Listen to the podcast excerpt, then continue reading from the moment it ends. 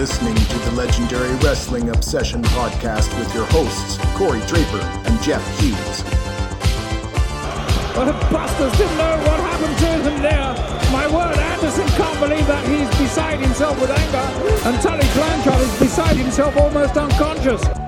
Good down home cheating. Good down, good down home cheating. Sure.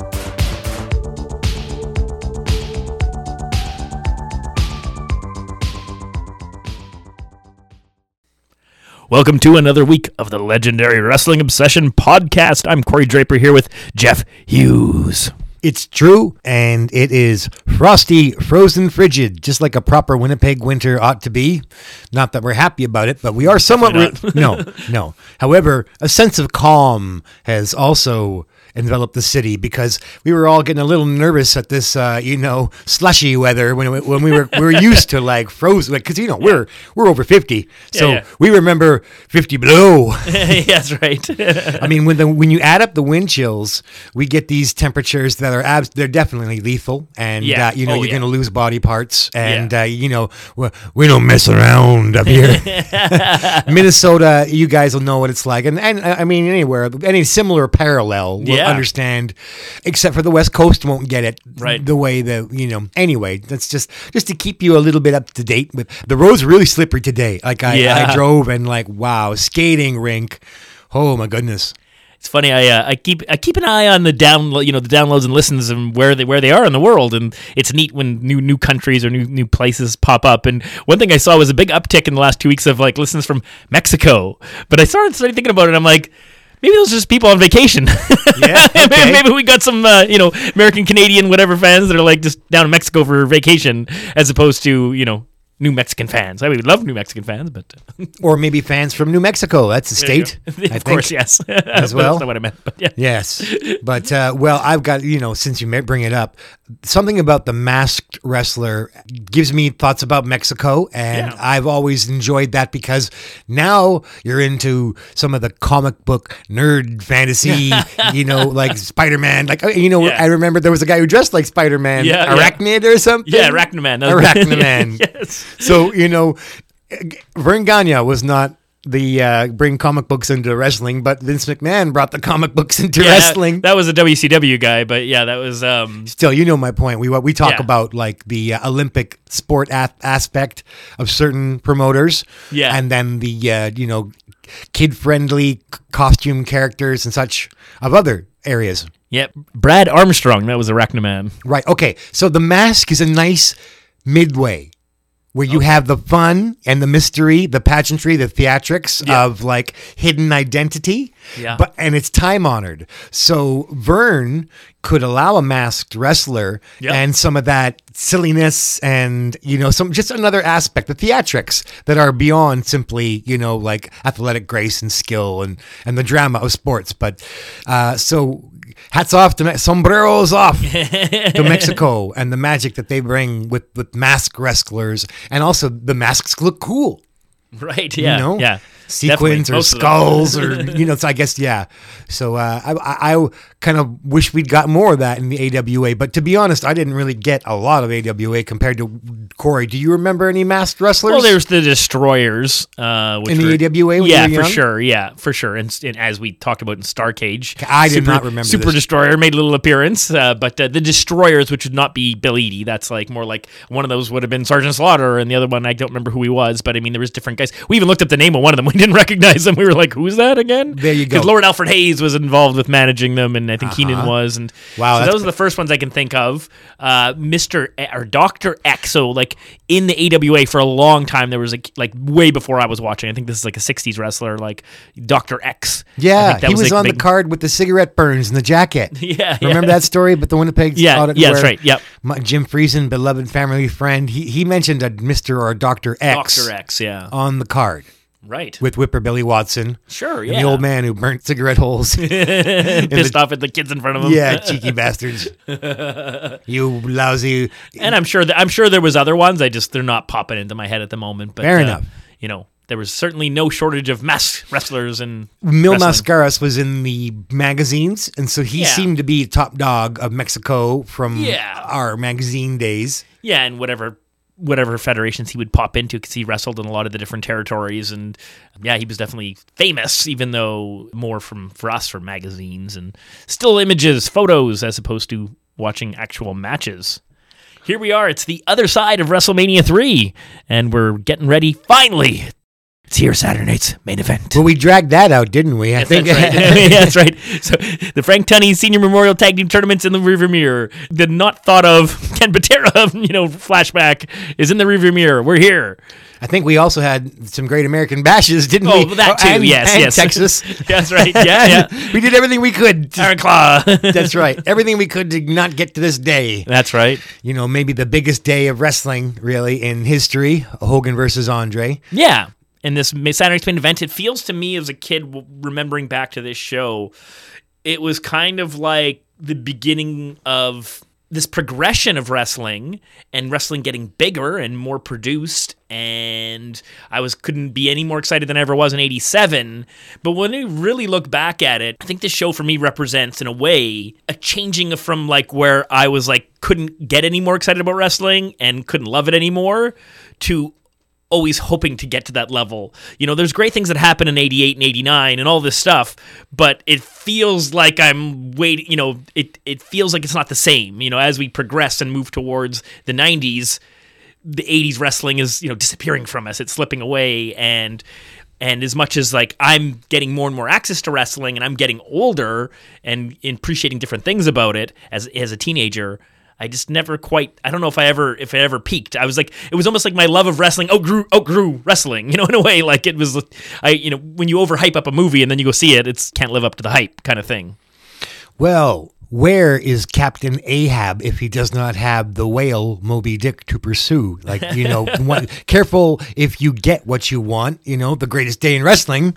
You That's know, right, yeah. And like never, you know, everybody watching the whole world, you know, on our turf. That's right. All of a sudden, And- our thing is cool. Yeah, exactly. Feeling pretty special. I would still, you know, it is an interesting psychological aspect to like the best thing ever happening because it was great. And uh, I mean, of course, that's a debatable. But for us, you know, at that age, Yes. you know, we're never going to be impressionable 15 or 14 or, or whatever. Yeah. Uh, we weren't 15 yet.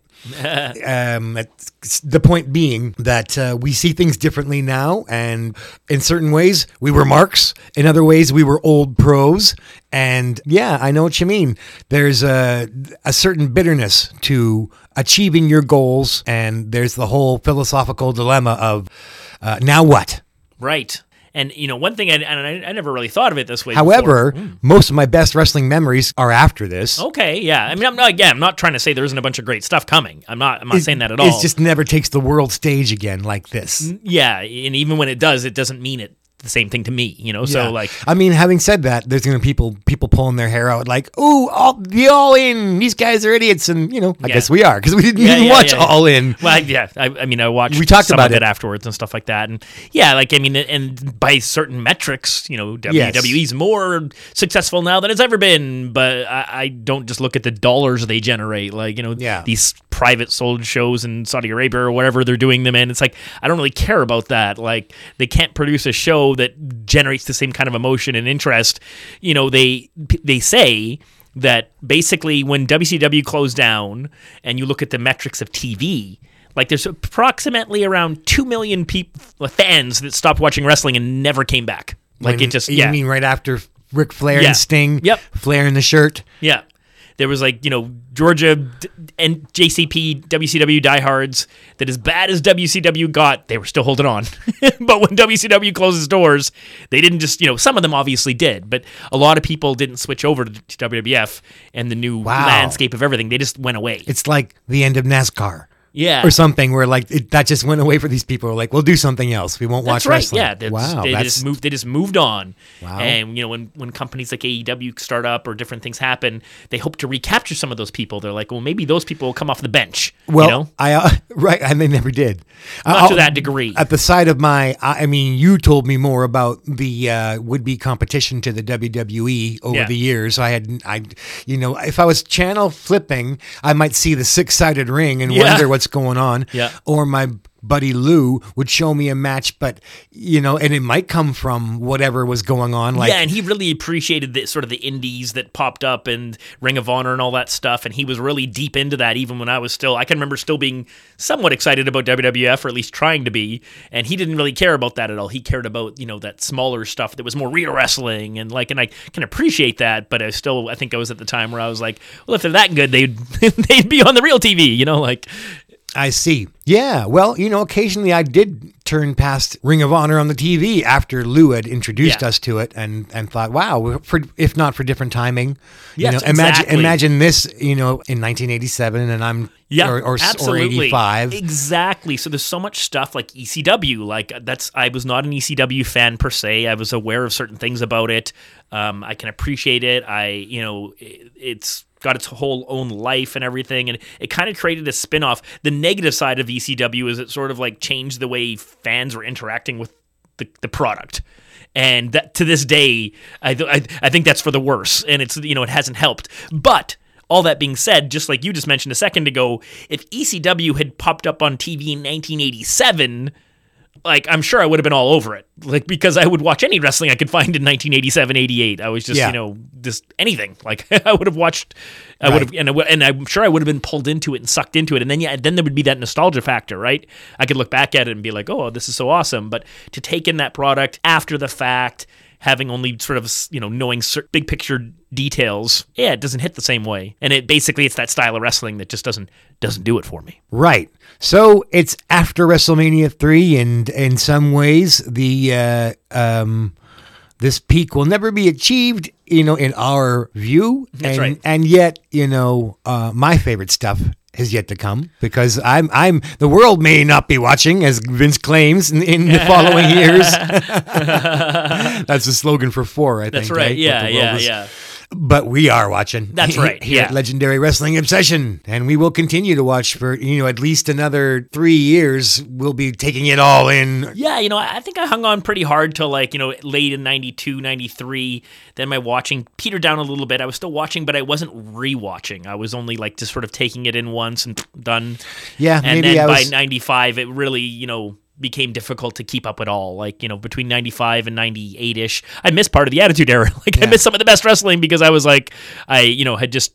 I'd gone through 20 whatever years of it and it just wasn't, you know, other things are happening in my life and uh, other than sitting sitting home watching wrestling. So, Yep. if only a DVR had existed during those years, I might have had a better, you know, firsthand experience. Yeah. Well, you handled the VCR like I handled a fucking pressure cooker. Like I don't even. Just a deep fried combination. Like just stay away from it. Don't touch it. I, I was. You had much more tenacity at collecting wrestling. Oh, yeah, I but I mean, there was so. I wish that I had, uh, you know, a tenth of your determination to collect wrestling videos at that age. But anyway, I I liked what I got to see. That's right. Okay, so this Saturday Night's main event is really unique because it's the first one that does not on television feature a match with Hulk Hogan. Yeah. It- That and of course we have to add the caveat that the or I'll go on rather to describe the uh, caveat. There is a we presume main event Yeah. on on the card at the venue, but the announcers don't make one reference to No, it. they don't acknowledge it at all. no. And the wild thing is is that Hercules wrestles twice tonight. yeah, that's right. He's busy. He's in He's the, he's in busy the lumberjack man. match. He's, he's everywhere. yeah, he's everywhere. And uh, I'll just say this is a great Saturday night's main event. Yeah, no, and This this is really yeah, one of the uh, this is one this is one of my favorite ones Fucking for awesome. sure. And you know, obviously because the Bulldogs wrestle in it, so that's yeah, uh, you know- bulldog joy. I was Yeah. just when you thought you couldn't get any bulldog love, that's right. we're gonna have a good time with the bulldogs tonight. That's right. So before we get into the broadcast, before we get into like what we got to see on TV all those many years ago, um, yeah, we do want to kind of look at you know this dark match, this hidden main event, this strange occurrence. Like, and I talked about it last episode or two episodes ago. The idea that like when I first read like main event and I read that tag team match, I, I had to convince myself like I'd like have I like lost part of my memory? Am I like I, how how could I have like how could I not remember seeing that tag match a hundred times? And because I've watched that card a hundred times, and it's like because it wasn't on the air. Me too. I thought to myself, wow, that match must have really sucked because I forgot it. yeah. I don't have one memory. Like, what a boring boring double disqualification, you know, brawl, three minute Yeah. fart away. Now, I wish there was way to see it. I wish I could have found a file for us for our purposes here, you know, now. But I'm going to say that I'm glad that as a kid I didn't see that match because Andre was too special at the time. He was, he, you know, to see Andre wrestle again that quickly after WrestleMania three, uh, it would have like kind of burst the the bubble a little bit. Because I'm gonna look back and like I don't, I, haven't looked at it, so I don't know. But I'm gonna just say off the top of my head, it's like there's WrestleMania three. Andre's gonna appear in some interviews and stuff, but then there's like Survivor Series. Then there's the contract signing. Then there's the you know the main event. You know the Hogan Andre primetime special. Then there's WrestleMania four. Like those, that's all. As far as I can, you know, my memories of wrestling, that's all he ever wrestled. you know, you, we don't look at things like house shows, and we, you know, I'm sure there's all these other matches he was probably in, right? And we'll we'll find out as we move along. Yeah, and that I mean, and that of course, you know, that's his. What about tag team champion? Not the tag team because he, you know, Yeah. they they uh, they let him exit gracefully with uh, Oh you yeah, know, yeah. He with, definitely with the tag run His his, his and this- more singles yeah, runs. By by '88, hit the specialty. They started showing him more, right? So there's like you know there's there's the Summer Slams. There's Yeah. His match against Savage. You know his war, feud against Warrior. I started seeing lots of Andre matches, but this this little period here where he comes back from being a good guy, becomes Hogan's foil. This year year and a half period, he they were really careful. Like he was an attraction, and you do not put that attraction every week in the ring. Correct. He goes to uh, second top. car- You know, like his, Yeah. he's not in the main event anymore after this. You know, not Right, when he's, he's- tagging, yeah, yeah. and not when he's you know feuding with Warrior or Jake. I mean, he'll be main. He might be main eventing house shows with Yeah, Warrior sure, sure, yeah, absolutely. and uh, Jake. Yeah. You know, because don't tell Jake he didn't main event. That's right. You motherfucker. Listen. so and so I won't say that, it, but I mean to say that the uh, Warrior, but Andre, you know, it- when he's in the tag, yeah. that angle is not Yeah. main event. No, no, and the tag teams, the tag team title, unfortunately, never really was in the WWF. Yeah. It never was given that hundred percent. It never got to the point where you felt like, hey, this is the actual main event, like of with other people, with those other wrestlers there too. You know, like, Yeah, well- not just you know, Yeah, well- the main event tonight. Well, because they had three and sometimes four cards a night, you know, the whole Yeah. roster split up, you know, across the country. So, but if you know, if there's one TV show, then Andre, you know, i i once he's done being Hogan's foil, Yeah. then you know he's like second to last, you know, and he's not, you know, the the the attraction. So quite as you put it, he isn't the attraction. So maybe okay, good point that you you for you to say that uh, you're glad he's not there. But what we will do for you folks, we are going to use our imagination, our creative powers to call a match between Andre the Giant teamed up with Hercules versus Ken Patera and Hulk Hogan. We are going to have a sit down, drag him out. What's going to happen? we're gonna we're gonna become bookers tonight. I'm gonna be calling, baby. You're gonna take the big splash, baby. You know you got to put them over. I'll be Virgil. No, I, I- maybe not in character, but uh, just for fun, we're gonna imagine that it was up to us to tell the talent what to do in the ring. Yeah, exactly. With that main event, so we know that. Uh, in, uh, as Corey mentioned, what we know is that Hogan and Patera defeated Andre and Hercules, but we don't know how, and we don't know what happened before that. So we're gonna make it up That's right. as our extra main event. so, as this is the main event of the live card that these fans got to watch, for our fans, we're uh, and we love you. Write us a letter, please.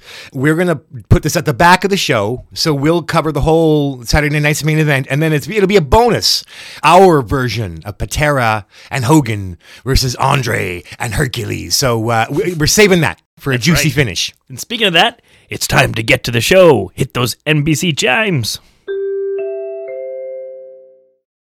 So, the show itself is very Macho Man heavy. Oh, yeah. I'm taking over, getting ready for that face turn, the merchandise, and the lunch boxes, the t shirts, everything going up. This will be Macho Man's last appearance as a heel and National TV. Yeah. On national TV until he turns heel again. Exactly. But before that, we're going to have, I mean, all of this is leading to my favoriteest moment in wrestling. Uh, but that's still, I think, three years down the road. yeah, that's right. We'll, we'll get there. Be patient. God willing, we'll get there. the whole show starts with a recap of Macho Man versus George the Animal Steele. Um, I cannot claim to be too enthusiastic for uh, this match. I mean, I just uh, we've covered it a lot, but we're going to remain on the sunny side, the the bright side, and uh, it it happened, so we're covering it. So yeah, the difference, I, th- I think I think that because it's a lumberjack match, that makes it fun. Like that's you know, if they just literally got in the ring as a one on one, yeah, it would it's, felt, just it would have felt way too much of a repeat. Well, the, for me, the problem is this: like now that we've been going back and looking at, at all the people that Savage wrestled on his way to the IC belt and with the IC belt, and now after the IC belt, I would have rather seen different matchups instead of three George the Animal Steele matches because they're all basically half matches. Once he starts eating turnbuckles, we got to see very little of the Jake versus Savage. Like, look how exciting Jake versus Savage was, and we got three Jake versus Steele matches when we could have had like Or a if you count WrestleMania two, Exactly. So I just, you know, I mean, there's my official submission as to why I protest another Savage and Steele match. But I mean, hey, I was moaning about it the last time we had a Savage and Steele match. So it is what it is. And uh, sure, it's a lumberjack match, and that does help. But I would have easily traded at least one of these three Oh, yeah, for a. Savage versus Orndorff, like which was a dream match that we watched and uncovered. We didn't even know was there. yeah. Yeah, Um, specifically the last, the, the one in between. So there's the okay, WrestleMania two was WrestleMania two. I'd love to have that to have been a different match, but whatever. The one where Steamboat comes back from his injury, um, you know that one kind of needs to be there. This lumberjack one, I'm kind of fine with because it ends the feud and it's kind of fun. It's the one in the middle, like the uh, the the umpire chair. For, Yeah. you know that one was like that didn't need to be Steele. That could have been anybody. Jim Brunzell. He can Yeah. give us a good That's show, right, Savage, that's right? right. You know, give us a fucking four minute scorcher, and uh, like I did watch that match, and I loved it. It was great Yeah, fun. exactly. Even if even if our man, you know, jobbed for Savage, you know, like that's okay. Um, Savage, I mean, Savage is a very man. He's willing to lose for the storyline. I've said before, so his ego doesn't really seem to be out of whack. He's the Yeah. the best out there at like putting on a good show and taking a clean pin. I mean, Brunzell took a clean pin in that match, and I don't mind. And Savage takes a clean pin lots of times because it's for the the overall good of the story. Yeah, for sure. But anyway, he's uh, complaining about uh, there's the, you know there's footage of Macho Man uh, of George making off with Elizabeth the one time he kidnapped her. yeah.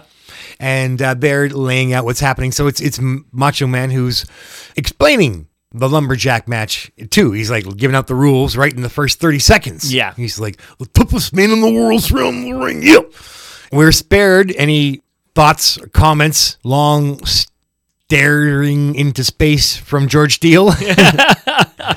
None of him.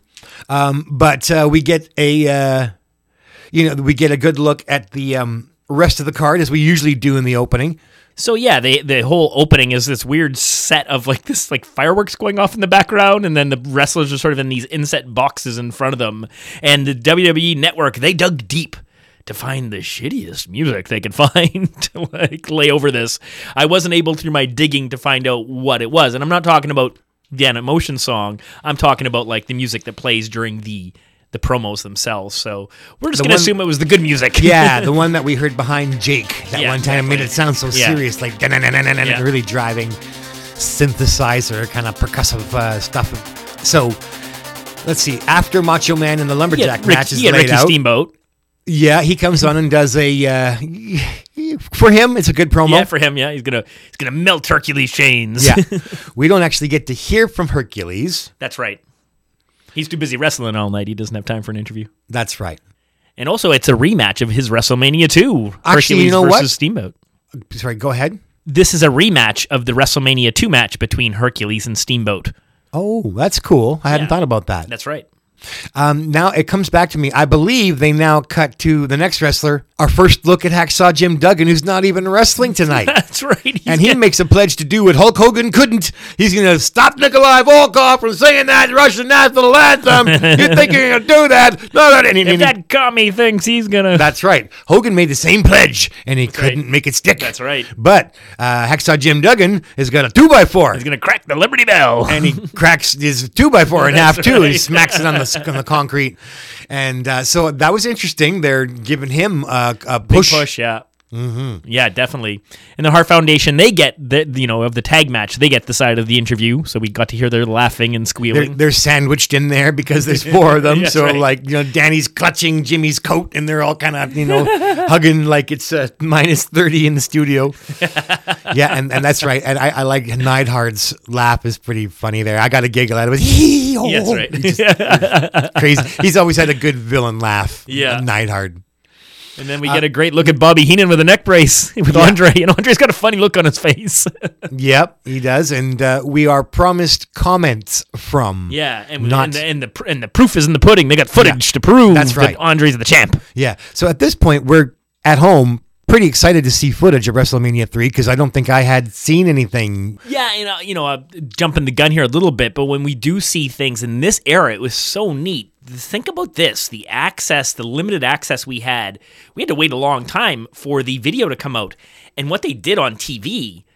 They didn't just, you know, come out. This isn't like Monday Night Raw the day after the pay per view, where they a they you know usually would actually have the the main event wrestle again. They'd literally have like you know Randy Orton John Cena would wrestle again the next night. You know, even though they Yeah. just you know they do that Same thing, yeah. and they would show you everything.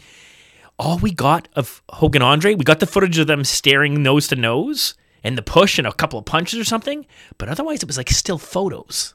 Yep. You know, the slam heard around the world was Yep. just like this one brief image. You know, you just that's all you got. It was great. You know, and it just made you want to see it so bad. Yep. Whereas now, oh, I would just go on the internet and I would look up the video. Yeah. And you know, I would just see it. And, Yeah. And the the scarcity, the the the work you had to do to get to see the thing is what made it so important. Yeah, like our letter articulated the poor guy who waited and waited. Yeah. Much like Corey waited and waited for the WrestleMania three tape. That's right. That's where he, showed up. that's where young Corey is right now, and our our letter writer from uh, was he from Toronto? Jeff from Uh, Toronto. yeah, Toronto. Yeah. Okay. So uh, we are going to get some Sheiky, baby. That's the good news about uh, Duggan, and he, that means that Volkov That's right. and Sheik so will be yeah, I had I had speculated pre WrestleMania three. I was like, ooh, this might be you know Sheik's last appearance on China's main event, but I was wrong. It's here tonight. This would be his last appearance as far as a as the Iron Sheik. Before he's gonna, you know, get caught in a certain car with Jim with, with his Duggan. Yeah. Uh, so I can't say we're happy to see him. Duggan, look what you did to our Sheik. yeah. yeah. Otherwise, I've got nothing against Duggan. I Yeah, like no, I. I like Duggan just fine, and I, Yeah. I thought he was pretty cool. Like uh, the magazines in Mid South and my my UWF exposure, you know, he was still there when I started watching UWF, so that was like he was, you know, he was an ass kicker. You know, he became this sort of silly cartoon, cross-eyed character here in the WWF, but the guy that but preceded that, the, the basis for the character was like this big, mean, tough guy. Absolutely. Promo wise, we don't get to hear from Jake in the opening. And I don't think we get to hear from Kamala either. Uh, or Fuji. Is Fuji in the, I don't no, think. they, no. They get, Hogan's the last one. They Hogan closes us out. That he's there for his comments and uh, you know right. prove okay. prove it prove Then that move- th- and then we get into the real where we get to see the images and that's where we get to see you know pretty much A bunch and, of and like, WrestleMania and like 3. you said yeah a lot of WrestleMania three images um, some of the classic stuff. yeah exactly and some of the stuff that's been in there before and they make sure they show us everybody we, you know we get Can-Am Connection we get Sheik and Volkov we get you know, anybody who's on this card is gonna make you know is gets a little gets a little crack at a picture. Uh, and then yeah, they're gonna bring us into the, the university stadium, and Jesse South- looking pretty crazy. Yeah, it's absolutely ridiculous. He's got a silver tinsel wig on and a bright red feather boa and a sleeveless top with, you know, the fringes beaded. You know, Yeah. like Macho Man would do that with his shirt sometimes too. So he, and, and his, uh, Pretty common red and white sunglasses for Jesse as well. Yeah. And yeah, they're in South Bend, Indiana on the university campus. Yeah. I have been to Indiana actually myself, not South Bend. I went to uh, Fort Wayne, Indiana, just for no particular reason, to just have a little uh, adventure in America. There you go. And then I was passing this this the cars are lined up outside this place called Chick Fil A. But like Chick-fil-A, yeah. yeah, it took me a while. I was like, I'm reading it, so I'm like, Chick Fil A, Chick Fil A. and I'm like, it's a big letter A. Maybe it's Chick Fil Chick Fil Chick Fil A. Nobody, but apparently it's a big thing. I didn't uh, didn't dare brave that lineup. Yeah, no, yeah, I don't I don't know if there are any in Canada. There certainly aren't any in Winnipeg. So they bring us to footage from earlier in the day. So we talked about this last week. The Ken Patera debate with Bobby Heenan and the reason that Bobby Heenan's sporting a neck brace, which is awesome because like I can picture almost all the managers wearing neck braces, you know? Like I could picture JJ Dillon or Jim Cornette wearing a neck brace. I could picture Harvey Wippleman slash Downtown Bruno was his other name when he was in Memphis. You know, it's like it's classic thing of like these heel managers and then wearing their like ambulance chasers, you know, they're looking for lawsuits and love it. So Bobby can wear a neck brace with the best of them and wince and show how much pain he's in. And we see all that footage we already talked about last week of The Mr. Patera B special. beating, beating him up. and My grade six teacher described the bit so well to Yes. the whole class after he saw it the morning after he watched the AWA wrestlers. that's right. The, Winnipeg. the belt around the neck and the whip and the Oh, he painted such a and he man, it was just great watching him relive it and smiling and like just he was going, "Wow, it was so great!" that Everybody's cheering, and he painted a perfect picture, Mister Mister B, Mike Bolianis. So that's that's the setup here, and we're gonna be opening. It's kind of interesting that the choice here, the order of the matches, because our opening match, which in some ways is listed as the main event, is gonna be Jake the Snake Roberts versus Kamala. So the camera takes us back to backstage. Mean Gene is with this eclectic group of heels. So we're, we got a close up of Kamala. He's got his usual bewildered look on his face. He doesn't know what's going on. And as we pan out, we see his handler Kimchi's there and his new manager, Mr. Fuji, who's sporting some face makeup himself. Pretty neat. So Mean Gene asks Mr. Fuji why this why this match when you know he's afraid of the snake. And Mr. Fuji's pretty funny because he's like, Fuji born year of the serpent. Uh, actually born year of the dog. But- ah, the but- lying, but- devious Mister Project. but who's counting?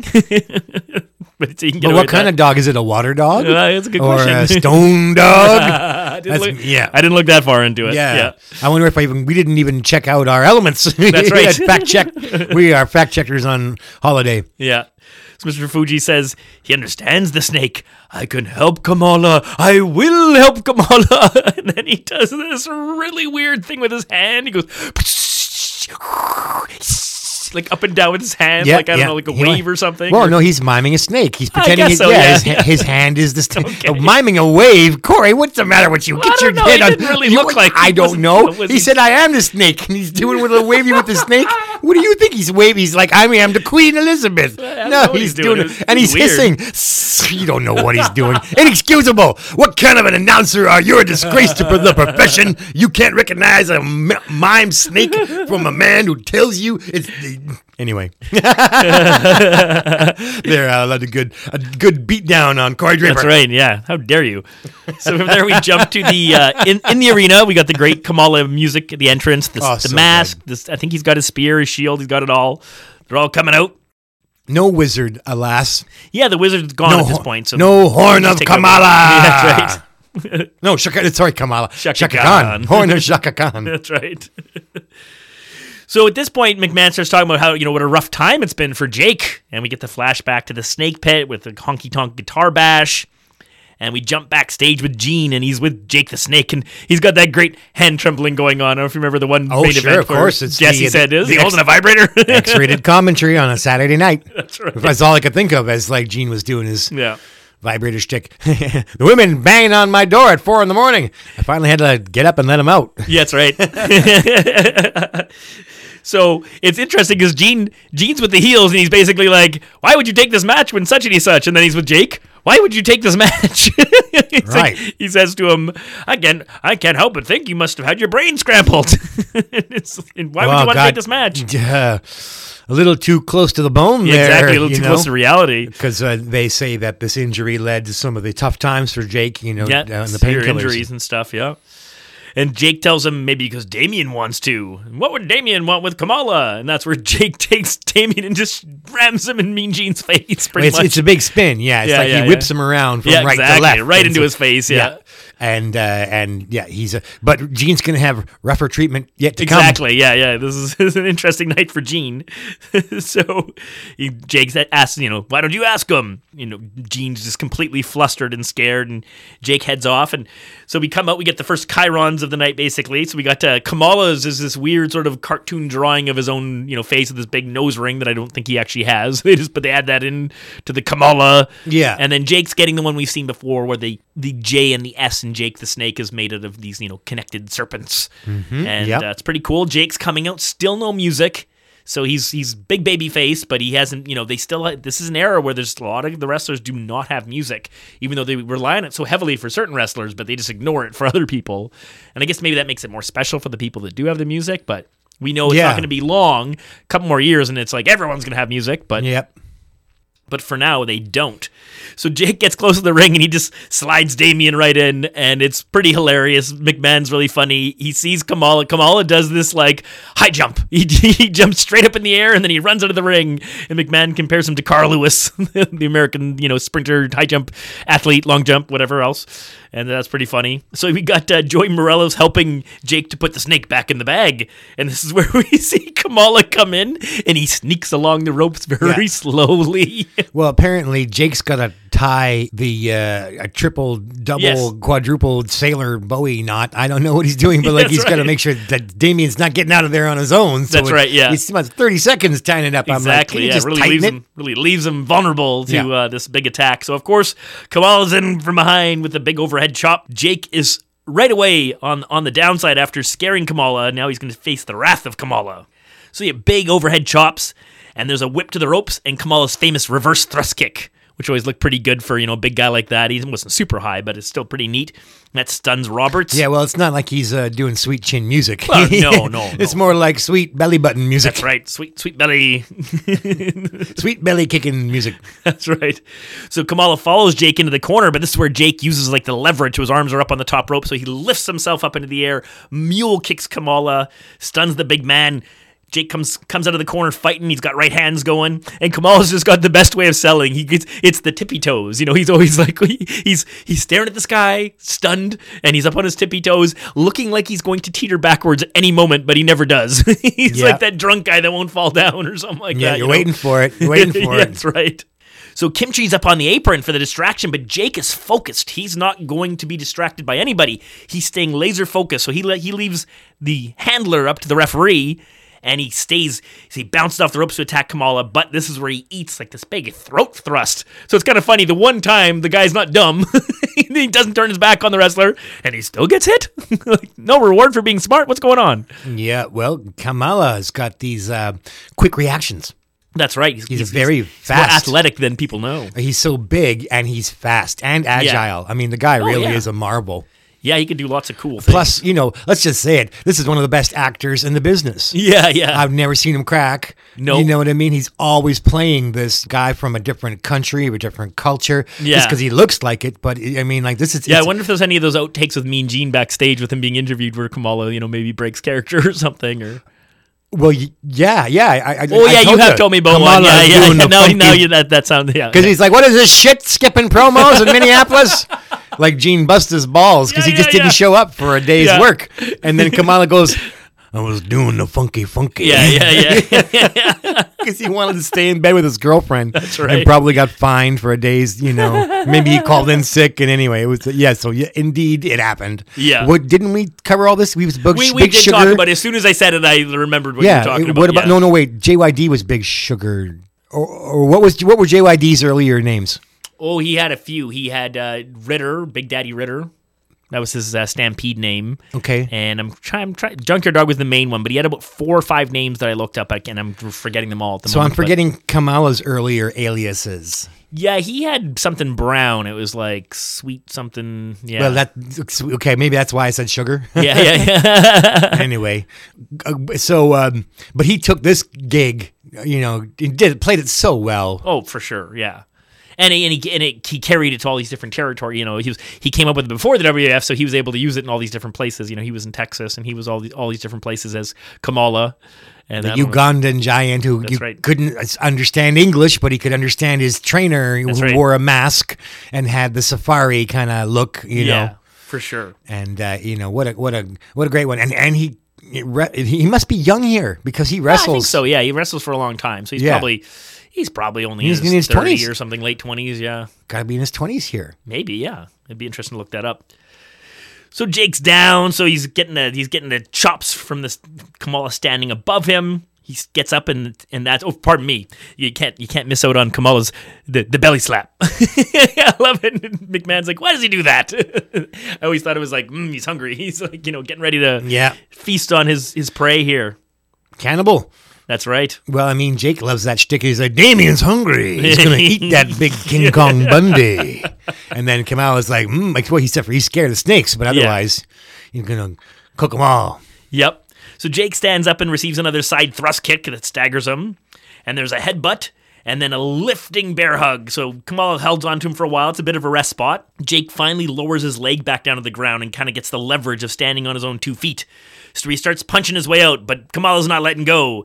And that's when Jake realizes that he has an Achilles heel, or more like it, bare feet. he starts stomping on his feet. Ten Achilles toes. That's right, Achilles toes. So yeah, the, the, the stomping on the boots, the bootless Kamala is just a it's a better option, right? And it's a Kamala's really funny. He's, he's just hopping in pain like he's stepping on hot coals or something like that. And Jake's kind of following around the ring, giving him kicks to the back of the leg. And it's so it's, it's really neat. I, I love that look.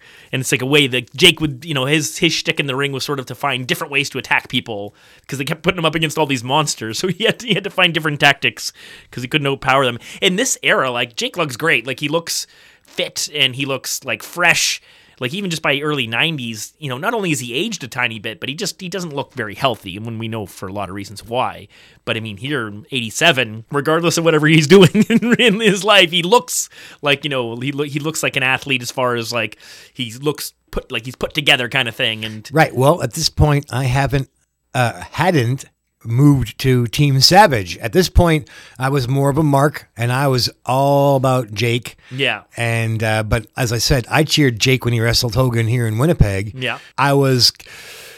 I don't know that I, I was. I was. How can you not boo Savage when he's pulling Elizabeth Oh, in front of you know? So at the time, I was like, "Savage, you coward!" I wasn't like, "Oh, you you genius performer." So Kimchi's uh, trying to get in with a quick distraction to kind of buy Kamala some time as he, he retreats into the, co- the in, into the corner in pain. And Jake doesn't want to go in after him. He's calling him out to the middle of the ring. A lot of goading. Yeah, Yeah, follow yeah, yeah. me. Yeah, yeah.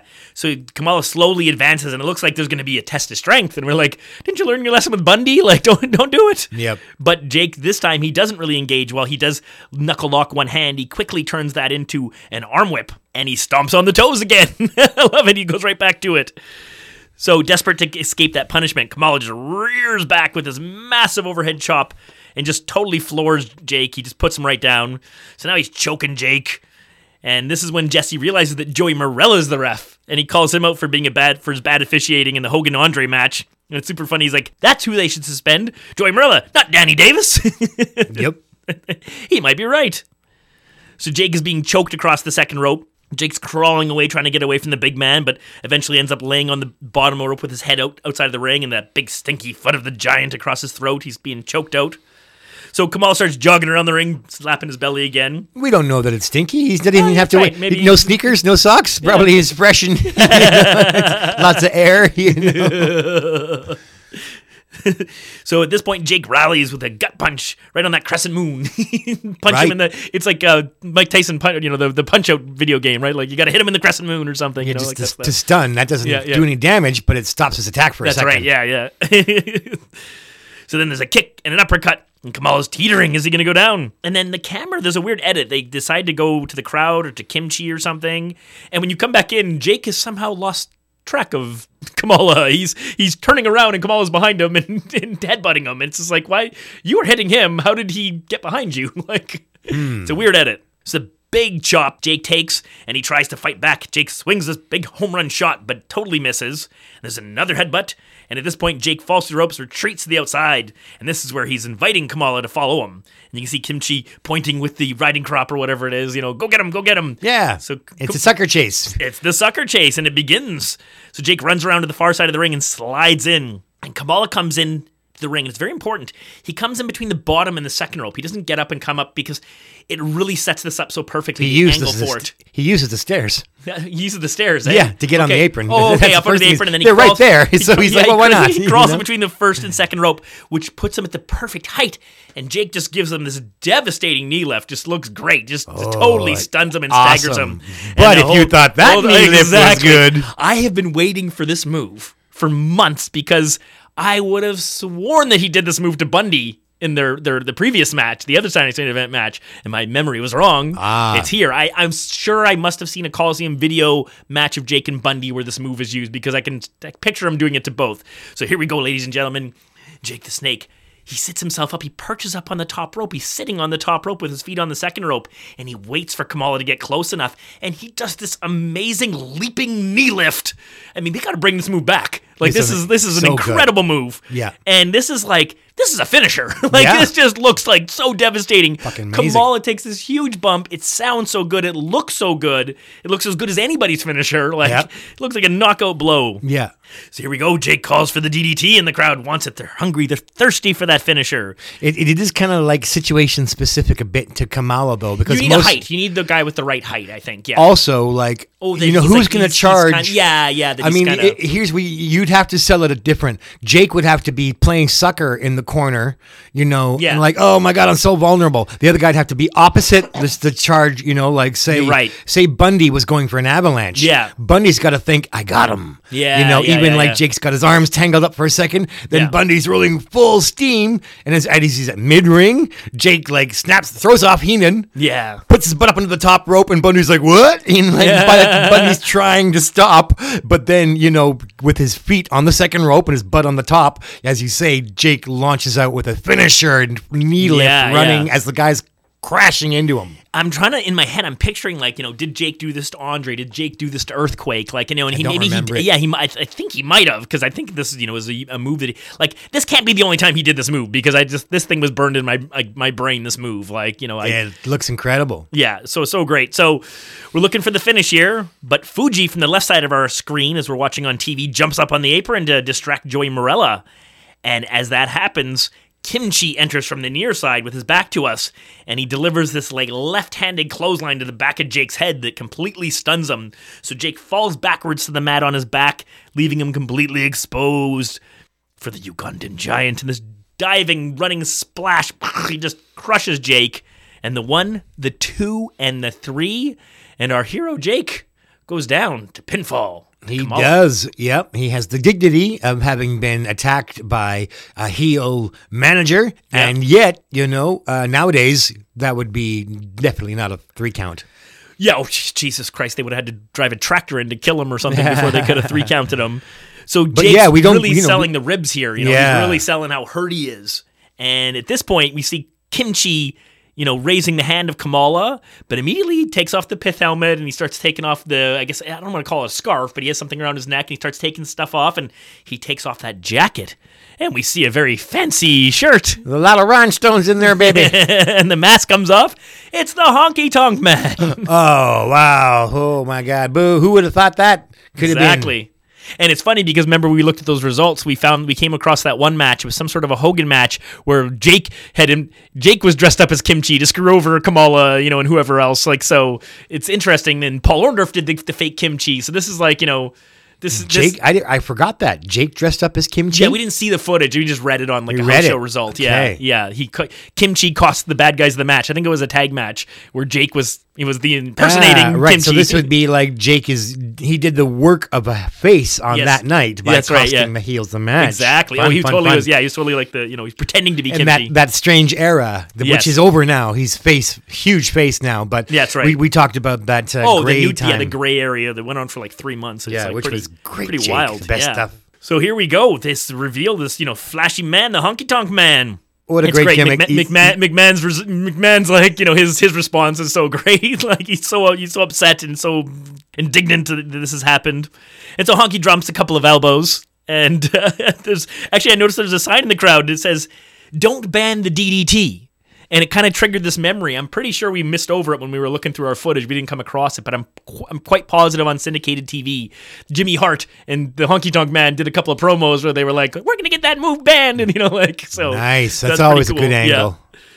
So then he picks up Jake for the shake, rattle, and roll neckbreaker, which is probably one of the weakest finishers, you know, because when you look at like Rick Rude's neckbreaker versus Honky's neckbreaker, I mean, I'd rather take Honky's neckbreaker. Yeah. Well, later on, Ricky throws a swinging neck breaker on somebody, and it's it's Yeah. no finisher. You That's know. right, exactly. But Hunk, Hunky's got the three windups, or because a, uh, a one and a two and a Yeah. So it's super funny. Honky gets on the mic and uh, he's he tells the crowd, "You're a beautiful audience. I love you." What a great shtick! They Yeah. hate him, and he, he- they're just he's, booing him. and he's just thanking them for all the support. I love you. You're beautiful, as if they're cheering him. It's fucking comic yeah, genius. it's so awesome. It really is And he great. gives, Thank you. gives Jake one more good, one more stop for good luck. Boo! And here's what you. McMahon says: "He's Honky Dog Man. He's gonna pay for that. He's gonna pay dearly one day." I want to know when. When does the Honky Tonk Man pay? Jake, as far as I know, never gets any revenge ever. Yeah, that sucks. I guess maybe on the circuit, you know. Yeah, like would, maybe uh, we're gonna come across a Philly or somewhere where Jake DDTs him, but like and pins him or something. But like pre, let's say before he wins the Intercontinental title, but like Jake doesn't get to take the, the title off of him. Jake doesn't get his revenge by taking this belt off of this guy. Jake is like on, you know, he's clobbered with the guitar. He loses at WrestleMania three. And then like and then here he gets cost another match, and it's just like I don't see where Jake, you know, Jake goes on for big, big things. But as far as I can tell, Honky Tonk Man wins this feud like hands down. Yeah, yeah. What a how unsatisfying that honky never gets his comeuppance from Jake the Snake Roberts.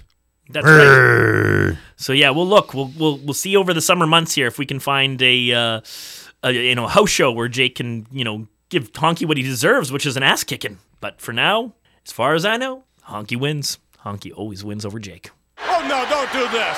That's Shake Rattle Roll. Sets him up. Jake the Snake now. Oh! A neck breaker down to the canvas. Look at this. I can't believe that a honky tonk man has done this. How low can you go? Thank you very much, ladies and gentlemen. You're a beautiful audience. Thank you. Thank you for all your support. I love you. You're a beautiful audience. Thank you.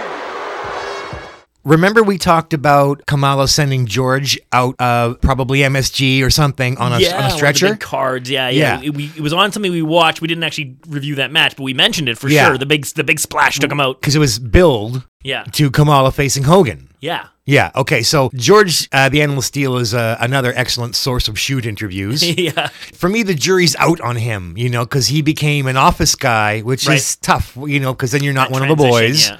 And then the boys won't ever see you the same. Love his boogaloo shuffle. Uh, it's one of, the- one of the most crazy, fun, silly things going in wrestling. And uh, and I think we didn't really take a moment to savor the comedy gold of Kamala versus George the Animal That's Steele right. Yeah. because George Steele himself has the best term for it. He said, I, I became a cartoon character. Yeah. I mean, for, you know, these, this, these are his words. So, Yeah. and like we haven't put that term on it. Kamala is like as good as it gets cartoon character. That's right. Yeah. You know, um, he, he's not wearing the Olympic wrestling gear and he hasn't got the cauliflower ears. No, no. You know, a Verne Gagne special. Yeah. Kamala is Vince McMahon's, you know, dream cartoon. so right. this is the cartooniest match of all cartoon matches, comedy gold. So George Steele is, is talking about the booking and he's saying like, well, well, well, wait, wait a minute. You know, like you got to put me out on a stretcher. Like you can't just have me get up and walk away from a splash off the top rope. So he said it, it was his idea. In 20 years or whatever, he'd never been carried out. yeah. So he was putting Kamala over big time. Oh, for sure. I mean, he, he wrestled a huge chunk of his career as like a scary heel. That's against, like, right. Pedro and Bruno, and That's you know, right. And that's what he said. I was a brawling heel and not a cartoon character That's for right. his whole career. And then we saw, because, yeah, with the, the weapons, the forks, the knives, you know. Sitting down. Abdullah Light. yeah, exactly. Getting the big, uh, may as well tie a big kerchief around his neck, you know, a little uh, dinner serviette. So it was unique that when Kamala lays him out and they took him out like that, and George had never had that happen for him. Right. Basically, they did an old theater exercise that I would do in acting class. Okay. Where the two people look at each other and they move really slowly and they pretend they're in a bathroom mirror. Okay. And you go about brushing your teeth or shaving or cleaning your eyes or whatever slowly enough person's that trying to mimic you, I guess, eh? well you want to get to the point where you don't know who you don't know who's leading the Oh, teacher okay, comes yeah. along and watches you and sees if you're mirroring each other Yeah. it's a mirror game Yeah. so these two Kamala and George Steele start playing the mirror game like they put one hand up and the other guy puts his hands up they tilt their head the other guy's tilting their head and they're just kind of like doing this weird like looking at each other Yeah, yeah, yeah, right? yeah. until George Steele takes his finger and he goes for the face painting. Kamala just watches him transfixed, like you know. So he takes the thing and then he sniffs it, and and then George does the whole just starts doing the, the, the boogaloo shuffle, and Kamala goes. He runs and hides behind the ropes, and then a bunch of foot stomping and Yeah, like yeah, and, yeah. and the shtick, and uh, and then George says, uh, "Okay, so King Curtis." It took me a minute to realize that's the wizard. Of course, yeah, yeah. Well, yeah. Well, you say, of course, Ike, yeah. We, we talked about him a little bit I Fuji, Fuji's uh, Hawaiian Tag Team Championship and all that stuff. Apparently, I cannot remember our own broadcasts. There you go. You're not supposed mind. yeah. So George is saying, yeah, you know, we'll get uh, Curtis will throw the horn in. Kamala hit me with that. Yeah. Then he climbs. So you know, he was talking Shaka about Khan. The- that's right, Shaka Khan. It's just so I did watch it, and it's a lot of good laughs. Like That's it's awesome, yeah. You can't get I more. definitely saw the footage of the end of the match. I saw the splash. Sure. You know. but the shtick, you Oh, know what yeah, I mean? I, think I Like- missed that. I think I definitely missed that. because like George is copying Kamala with the belly slapping. Slap, slap, slap, slap, slap. so Kamala starts copying George with the one arm up in the air, bending his wrist, boogaloo, crazy shuffle, and Yeah, he's yeah. like, it's like he's complaining to the, the wizard and and Chi Chi, uh, Kim, Kimchi. Kimchi, He's yeah. like, but look at what he's doing. it's like, oh, it's just so funny. Like this is the comedy. Uh, Lou showed us a good comedy match, you know, with a Japanese guy, and and, and like he called it was a different style of wrestling. Yeah, it was yeah. so full of laughs. Right. Ichikaru or I don't know, but Yeah, like I- wrestling can be so funny. Especially when it's not forced humor. Like they're not like go out there and dance, but it's like actual Yeah. genuine, like kind of thought out stuff. That's great. We got to settle the score. we got we got to finish this match. We got to get this this one in the books. In, in the cemetery, maybe put it to rest. Yeah, the graveyard. That's where George the Animal Steele's headed yeah, after this lumberjack match. I'm gonna finish the job, yeah. Because I'm a heel for not for much longer, yeah. I'm gonna be turning face and taking over the WWF. But tonight, I'm gonna take that hairy bozo, put him down one, two, three, hurt him real bad. Take it. The only other lumberjack match I think we've covered is uh, is it was the Savage Hogan lumberjack match where Morocco and Bundy were on the outside beating up Hogan, getting in those good avalanche splashes on the uh, post, ribs bandaged. Right. This is the uh, the bandage from the Bundy Which is squash. and this match is taking place before Saturday's main event is actually aired. Well, as I mentioned, everybody knows Macho Man's going on to become one of the most beloved heroes, and he's about to be uh, half of the mega powers.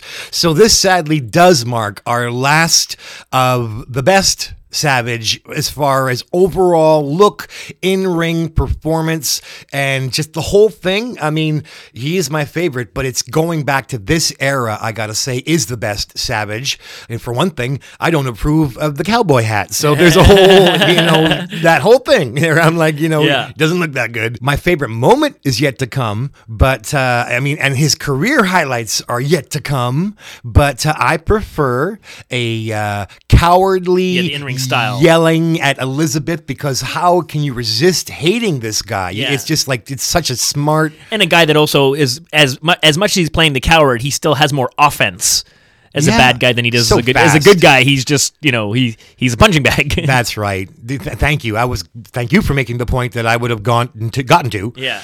This is my be- my his greatest. So I'm gonna miss the uh, intercontinental Savage. Yeah. That was the best Savage for all these reasons. But you know, I mean, like he did look fucking ripped and tough. And like 15 years later, he came back and That's it wasn't, right, yeah. wasn't healthy for him. No, but like no. he he like he was clearing the ring like Goldberg. Yeah, you know. yeah. Also, he had the status and reputation to come back and be Yeah, like the so so very top dog yeah, it's exactly yeah. and he looked incredible and and he stopped wearing the cowboy hat so i was like i wish i was paying attention and Yeah. maybe you know who knows what but i don't know every twist and turn of the macho man saga the guys from Yeah. old school wrestling have educated me but i right. wasn't really watching so Yeah. you know god willing maybe one day we'll go a bit uh, closer. o- off. Uh, yeah, we'll go off off script. Yeah. and uh, Just watch the Macho Man because yeah, of. yeah. how- Well, I remember telling you, like, I, I remember seeing like him win the world title in WCW without a shirt on, and I was like, Jeff, he's like, you know, I know, Prime Macho Man, Yeah, yeah, yeah, yeah. And I've seen some of that stuff, but I, I saw the one that was tainted by Hogan saying, Yeah. no, it's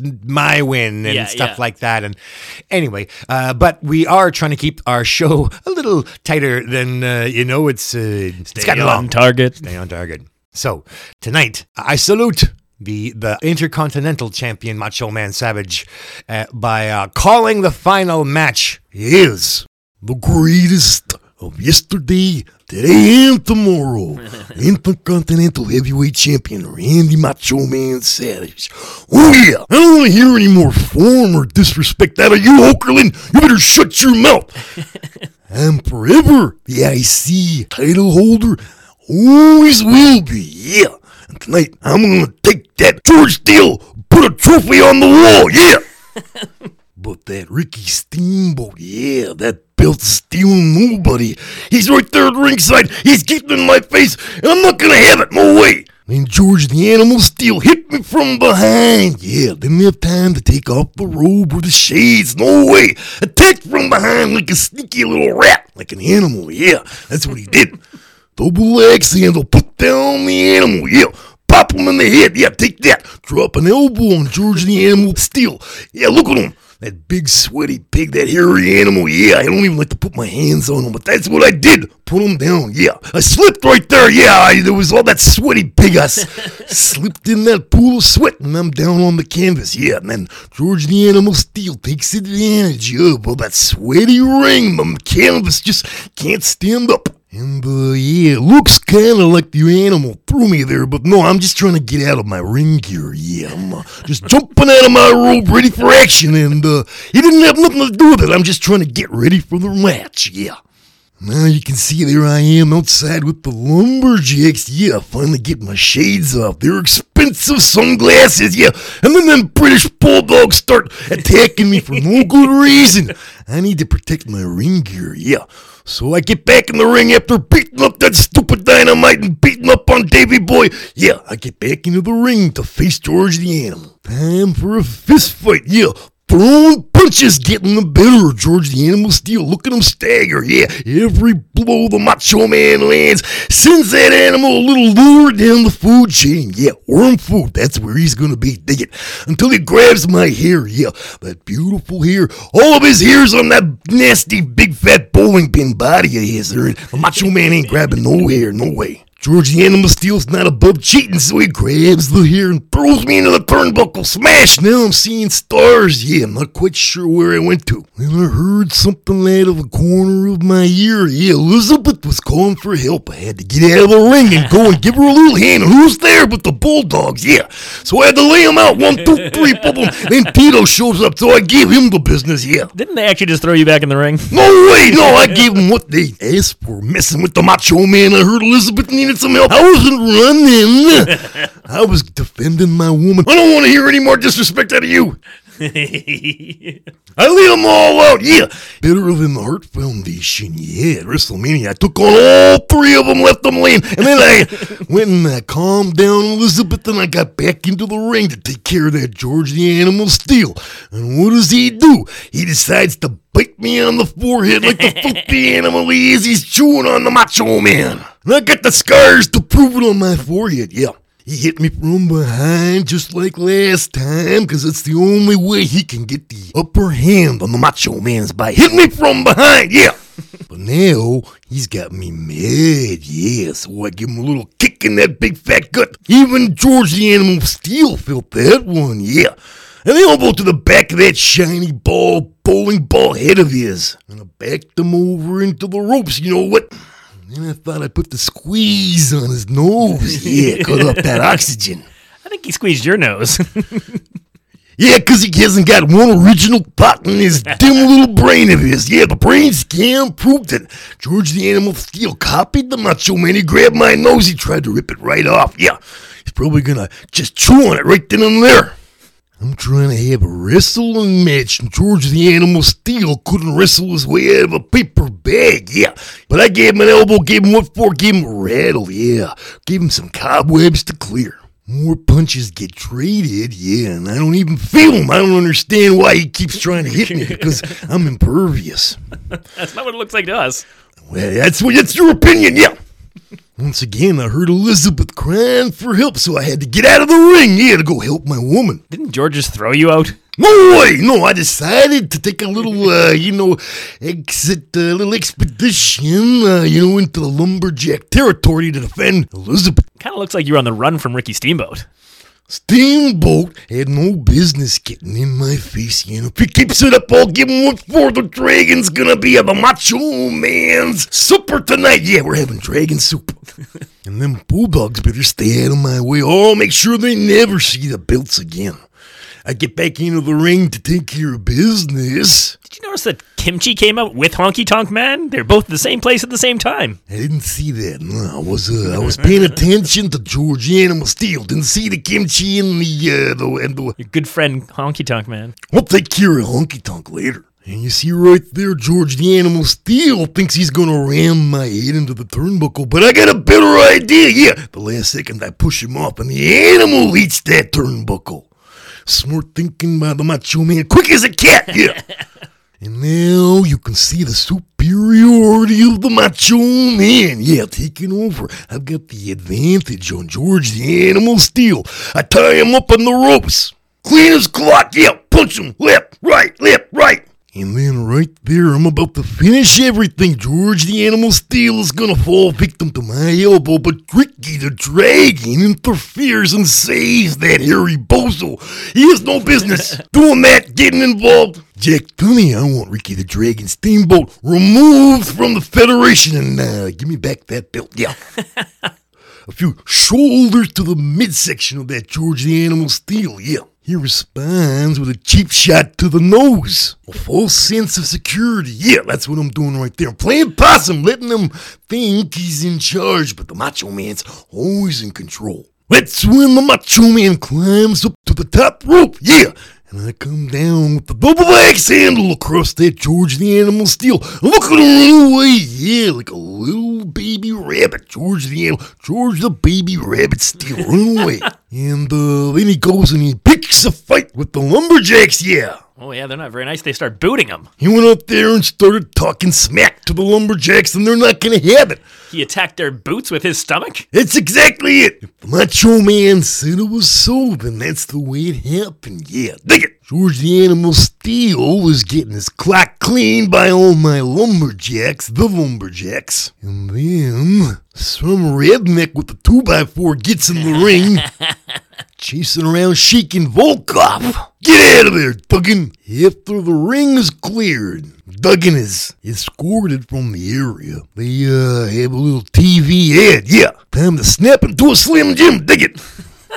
I don't know what it is about George Steele, but everybody just wants to punch him in the head like Danny Davis right there. Yeah, he was asking for it, so Danny bops George. One more time, the Macho Man squares up against the animal, and yeah, what's he do? He rakes my eyes. Yeah, of course he does, because he's nothing but a cheat. Yeah. Isn't he just fighting fire with fire? He started it. I'm starting to think that you're on the animal side. Yeah, you're Yeah. And then I, uh, you know, decide to, uh, take a look around. I went up and uh, had a little peek from the great heights. Or you could say he was choking me.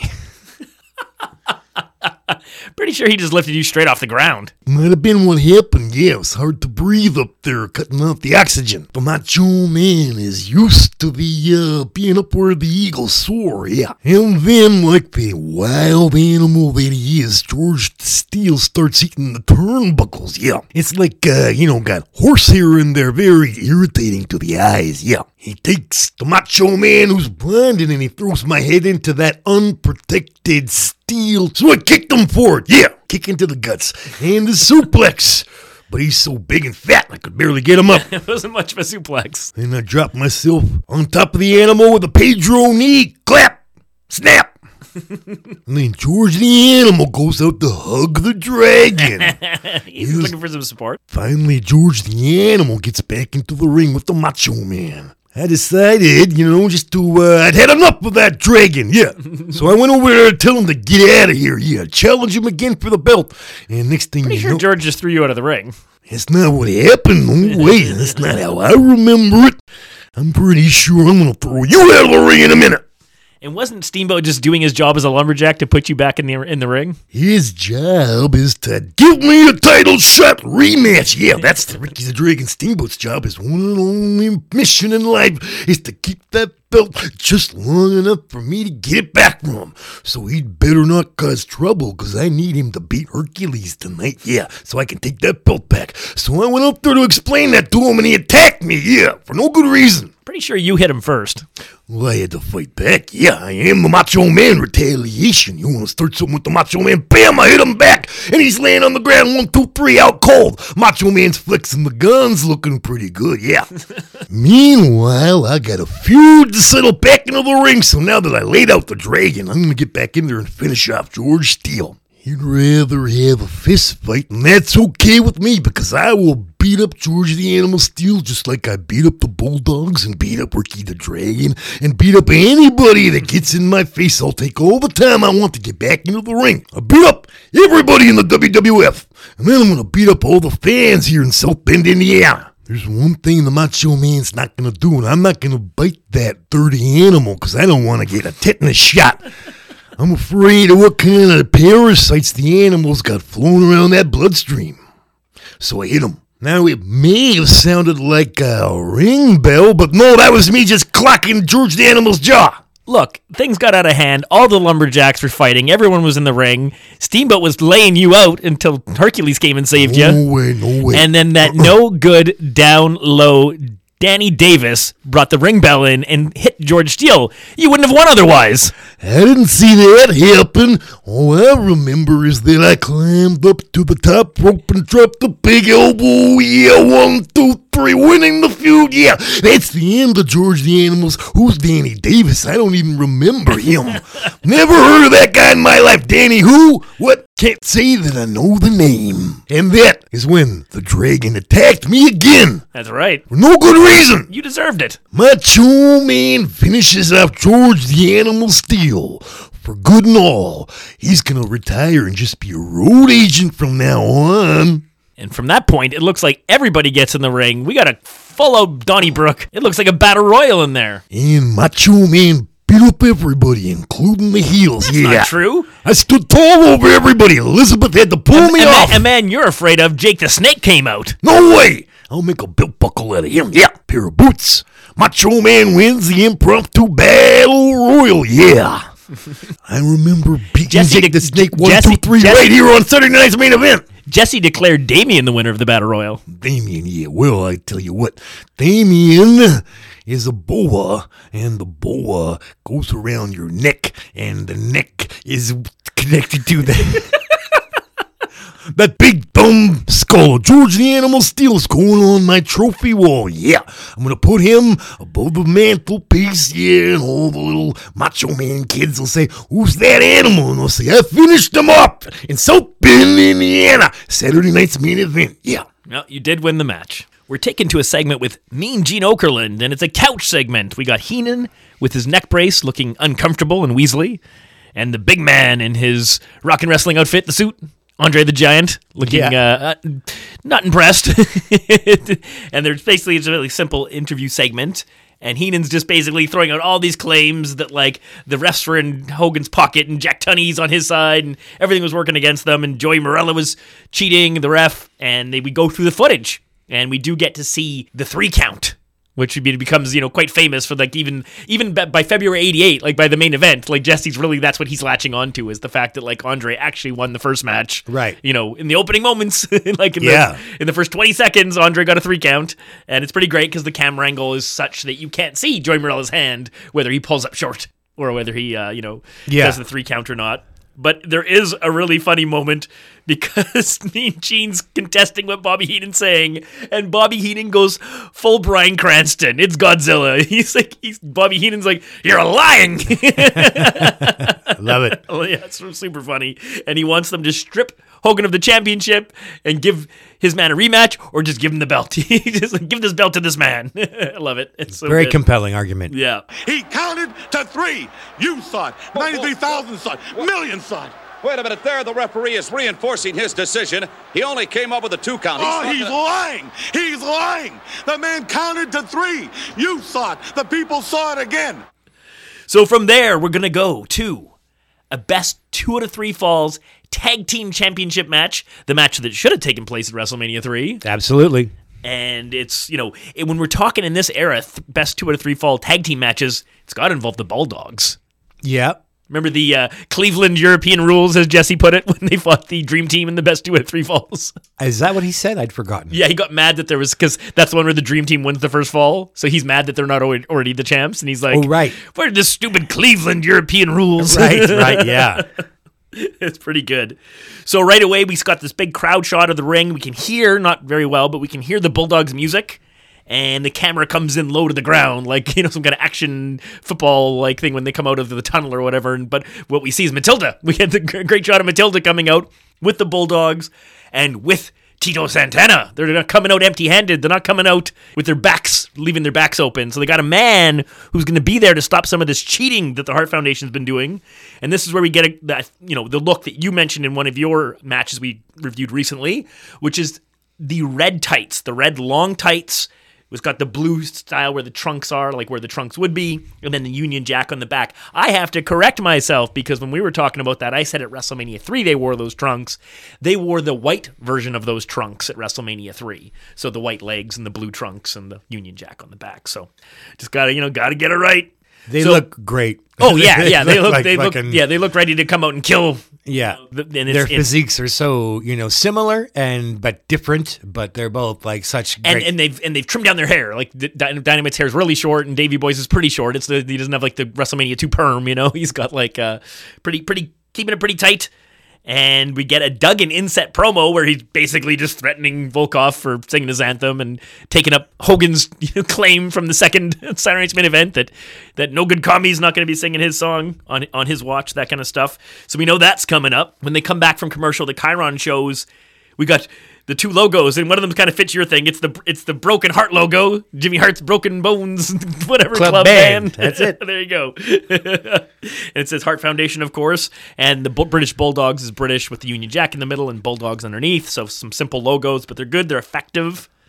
And we're gonna go to an interview with Mean Gene in the back, and we've got that that same foursome with Danny Davis and Jimmy Hart and the Hart Foundation, and they're laughing and really putting on for you know for the interview. And Mean Gene's very disgusted with them, and he's just complaining. It's really great. He's accusing them of every cheating tactic under the sun, and and Jimmy Hart's really mocks him with a "Thank you, Mean Gene," and just really like Yep. not taking anything for for granted. Jimmy says the Crybaby's the British Bulldogs, and they'll have their shot tonight. And Gene says they won't have a fair shot with this man, Danny Davis, and it's great because Danny Davis loses his mind, and they have to like restrain him. I know. he, he goes after Gene. It's like they're all having such fun, laughing yeah, yeah. and smiling, and then suddenly, you know, it's like, oh, they, exactly, he turns psycho. you Yeah, know, yeah. The party dies, and they, they, and they carry him out of there, and it's really great because Gene, Gene, Gene's like. All his years of he's never been so viciously and rudely treated. and I'm just thinking like if Mean Gene was in this position in the Attitude Era, think of all the bumps he would have had to take. Right, yeah, they got. I, probably I, would probably would have been part of the Kiss My Ass Club. Probably would have Oh, got peed on. You know, like- jeez, yeah, all that gross stuff. That's right. I'm glad Gene didn't have to suffer. Exactly. So the Harts enter the the arena to no music again, like this big part thing, right? Like the majority of wrestlers didn't have music, You're right. and so they and of course their music's really tied to the good guy version of them, the you know heel Hart Foundation music. Yeah. just doesn't you know that Well, didn't work. I mean, I, I really can't remember. Did Bret Hart change his music once he went from tag team solo? Not exactly. He kept the same music, but at some point they did change his music. The original Hart Foundation music is different than uh, what he's using, let's say, in like the Attitude Era. But it's like the same song, but just Oh, like di- you know very similar Okay. but different and then they changed it again when he came you know way after the fact when he came back out of retirement you know to have his match against Vince McMahon and the stuff that sad debacle uh, that music again was different And Right. he didn't even know it was going to be different he, he- I've heard him talk about that he's waiting to come out through the tunnel and all of a sudden he hears the you know the? He's like, uh, that's not the way it goes. Okay, there it is. Fine, that's I. I, I couldn't remember it, and then uh, yeah, dun, dun, dun, dun, dun, Yeah, yeah. dun, dun, dun, dun, dun, dun, dun. It's kind of like the mel- melody there, yeah, for sure. Just a crunchy guitar riff, and then like diddle-diddle-diddle, bit of Yeah. synthesizers come in towards the, after the Yeah, crunchy right. guitar, and it's really it's tied like to those early Okay. li- those early home video game releases of WF games that Bret Hart was in because like the music would if you're on like the you know the the, the intro screen or something like you know you're picking your wrestler and then Oh, right. when you highlight the wrestler you hear, you hear their theme song so Right. just like hearing his song over and over and over again or something. Okay, But yeah, so their Hart Foundation are about to climb in the ring, and the camera works really good because Matilda's waiting. she's like, you know, she's in the blocks for the hundred yard dash. She's waiting. Yeah. And as soon as they get in, it's awesome. Matilda does her job perfectly. She chases Yeah. Jimmy Hart around the ring. Yeah. And Vince McMahon's like, get him, get him, get him. And Yeah. like- he loves it.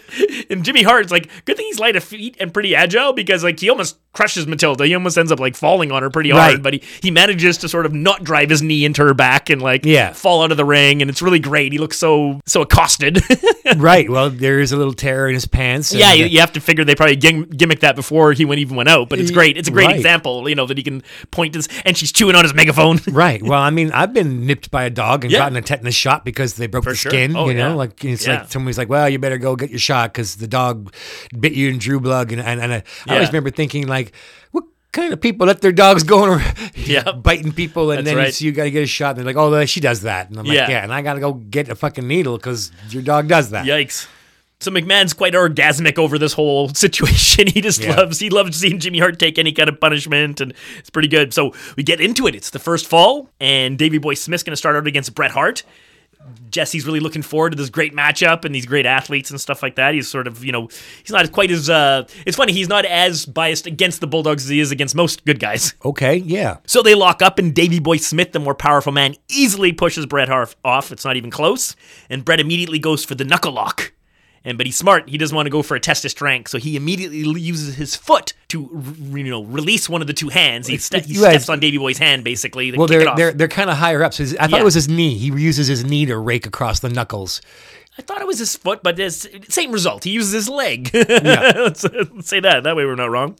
To break the grip, and he winds up the other arm. And this is a great Davy Boy spot. He does this a lot. So Davy Boy, you know, works try for a second to try and get out of the arm ar- arm wringer. He does a front roll. He does a back roll. He does a front hand spring and lands on his feet. And then he woo, reverses, winds up Bret Hart. And so that was like really cool. So acrobatic for such Yeah. a guy who he looks so, strong. Yes, exactly. Pound So- for pound, like definitely one of the strongest guys. They're in the appeal of the Bulldogs, like you know the acrobatics plus you know the strength. strength, yeah. Exactly. Like such a like balance between the two. And here we go. It's time for the Brutus Beefcake ride. He's got Hitman's arm locked out. And the great thing with Hitman is he's so much lighter and so much more agile than Beefcake. So he really goes up in the air. And he comes down like a flat back bump. It looks like it looks like a crazy, you know, it's like a choke slam, but with the arm instead. you Yep. know, like he just slams him down. Very nice. And he's got him pinned down on the ground, and he gives him back to back driving knees into the bicep and Jesse's like really you know oh that looks really de- you know deadly and it's funny I think at some point he starts talking to McMahon about I wish you would feel that like you know you've never felt that McMahon Yep. McMahon's like well, I don't really it's okay that I haven't felt that it's like doesn't really want to It's funny, you know. McMahon obviously got so big that, like, Yes. you know, and it that he was able to get beat up by the wrestlers That's and right, survive. yeah, You know, I guess that was part of his thing because, like, you know, famously Kevin Kelly, Yeah. uh, nails like beat the crap out of them as he Yeah. as he quit the, you know, and uh, Bret Hart took. So Vince McMahon, I guess, part of the reason vanity, but also like Yeah. occasionally these guys are going to turn on me. That's right, yeah. I got to be able tough enough to take a beating. Yeah, for sure. So at this point, Bret Hart shows us some of his own athleticism. He does a nip up, gets up to his feet, and grabs Davy Boy in a headlock. Holds that for a second. Davy Boy pushes him off, does a leapfrog, and then rolls backwards on his back so that he can catch Bret Hart as he's bouncing off the ropes with his feet to you know catapult him into the air. It's almost like a sort of like a monkey flip, but not like a traditional out of the corner monkey flip. It's this sort of weird catch you backwards. yeah, hopefully everyone can imagine that. But Bret Hart goes for this huge ride, big somersault takes the big flat back bump. It's really awesome. All these skills they polished in Canada, everybody. That's right, in Calgary. Probably frosty winters, much like, well, Calgary's a little less cold. They get these things called Chinooks. Yeah, the, the I- mountains, the yeah, I've warm lived air in, comes down. Oh, Yeah, but I've also had some cold ass cold yeah, winters yeah. in Calgary personally. Like I traveled there myself, and and and uh, people would say like they uh, tore down a hotel. This is where the Harts used to party, and now there's an apartment building. So Yeah, yeah, yeah. apparently, I worked right across the street from where everybody used to drink. Oh, nice. Yeah, and uh, the, to the but not. I worked with younger people, so I didn't hear many of those stories. Yeah, for sure. So Davy Boy's back on the arm, and Bret quickly pushes him off and attempts this big clothesline. But Davy Boy is quick as a cat, and he ducks that clothesline and he slings his body around up into the crucifix position, real tight, and gets Bret Hart down for a two count. They're back up and moving quick. There's a shoulder tackle. Boom, Bret Hart goes down. That leads to a follow up attempt, but this time Bret Hart does the drop down. Davy Boy goes over, and the camera angle swings around perfectly to catch Davy Boy coming in and catching that, like, ooh, devastating knee to the stomach. And he does, like, the big flip.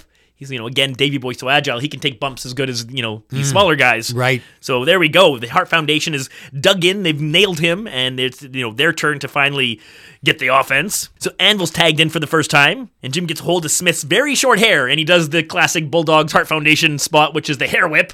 So basically, David Boy's on his butt, and Jim Neidhart wrenches him up into the air as best as he can, and shakes him out like a towel, Right. snapping him down to the ground. Well, uh, uh, Barry Darsow was talking about how strong Neidhart is. Oh, yeah, I yeah. mean, I, I never really thought about him. I just heard people reference it. But you look at him, Yeah. he doesn't look. He hasn't got any kind of sculpted physique. No, so you're like, he's how got that could he? But again, like let's think back to the Ken Patera look when he's like the you know setting world records in, in Yeah. weightlifting. Like you know he doesn't look impressive physically as far as his you know physique goes. but he looks he's got better the power. than right. But he does still, even like in his kind of uh, 1972 bookworm fat kid. yeah, World's strongest man look, you know, he simultaneously looks like someone, you know, Yeah.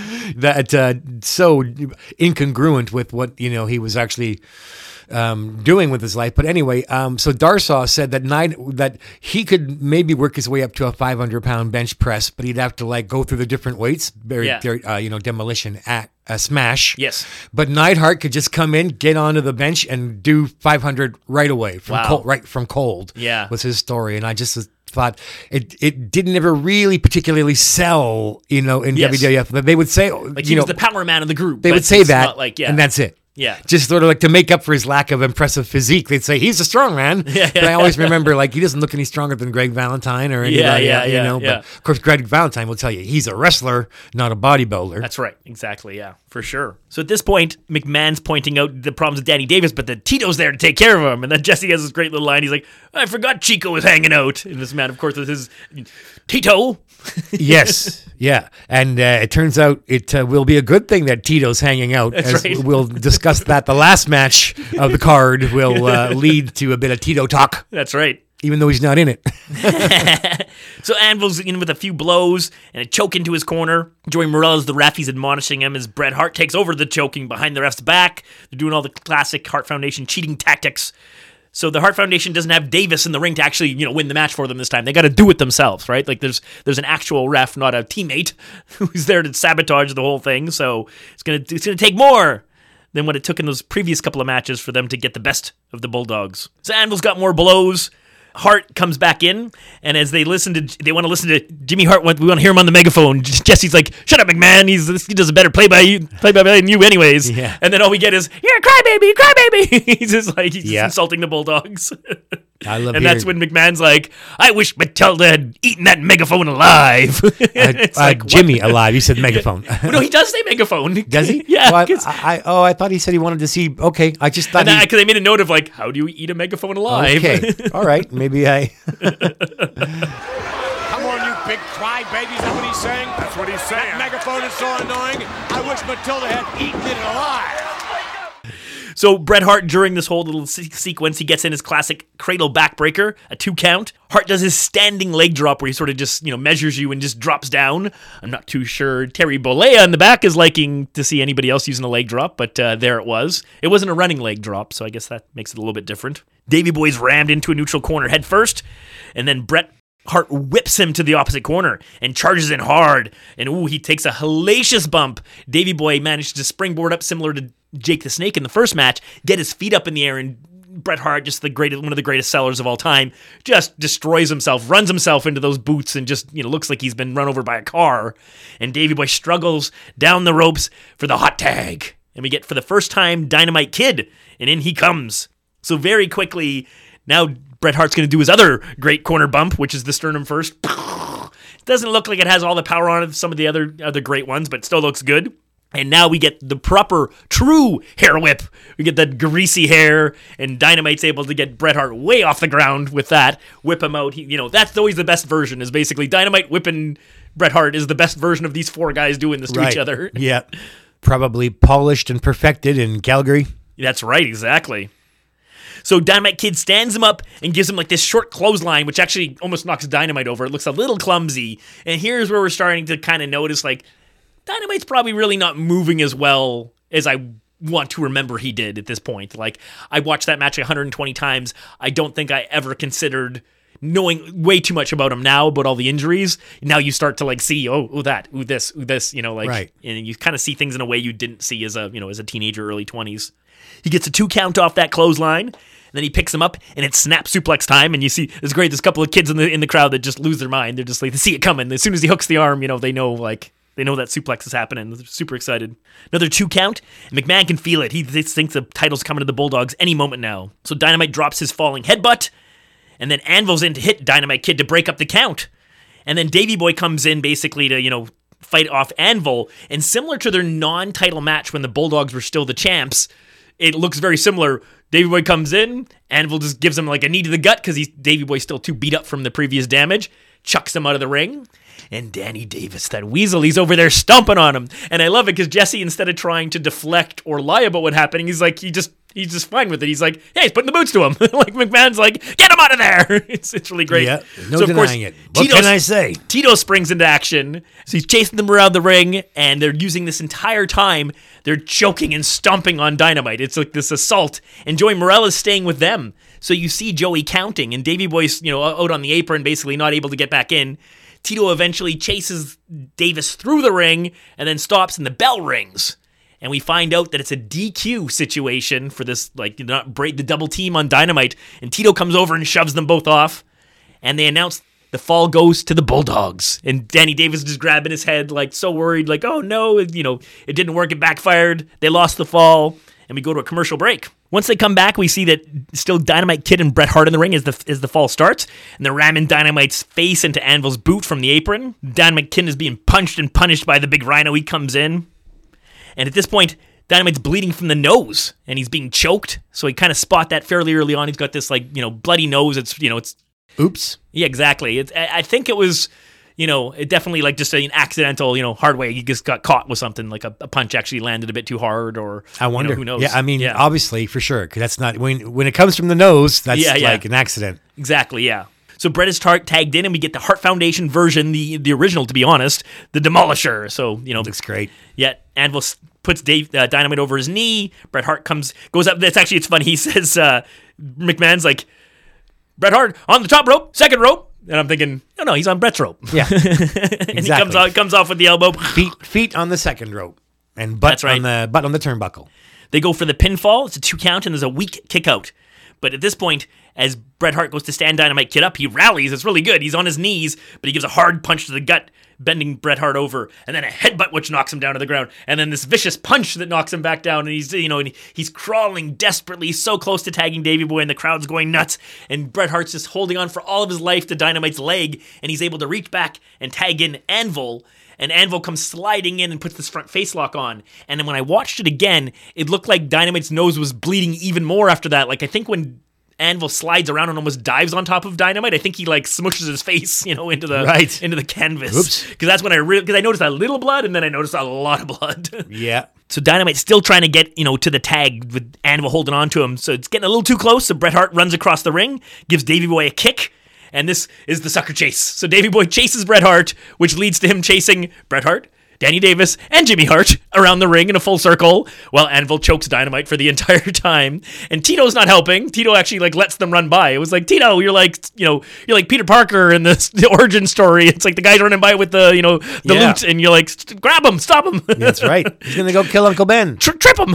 Anything. Anything. So once that stops and they get everyone gets back into their corners, Anvil's biting the damaged nose, and Bret Hart like sneaks in this like really sneaky forearm from the outside. So Marella takes Anvil away, admonishing him for his you know his biting, and that's when you see. Bret Hart coming in. It's interesting because the crowd really boos it. It's like there's this noticeable like Bret Hart pounds dynamite from the outside on the back, and the crowd's like, boo! like really mad at him for this cheap shot. So this is where Bret Hart ties up Dynamite's arms in the ropes, and he's going to give him the finishing blow.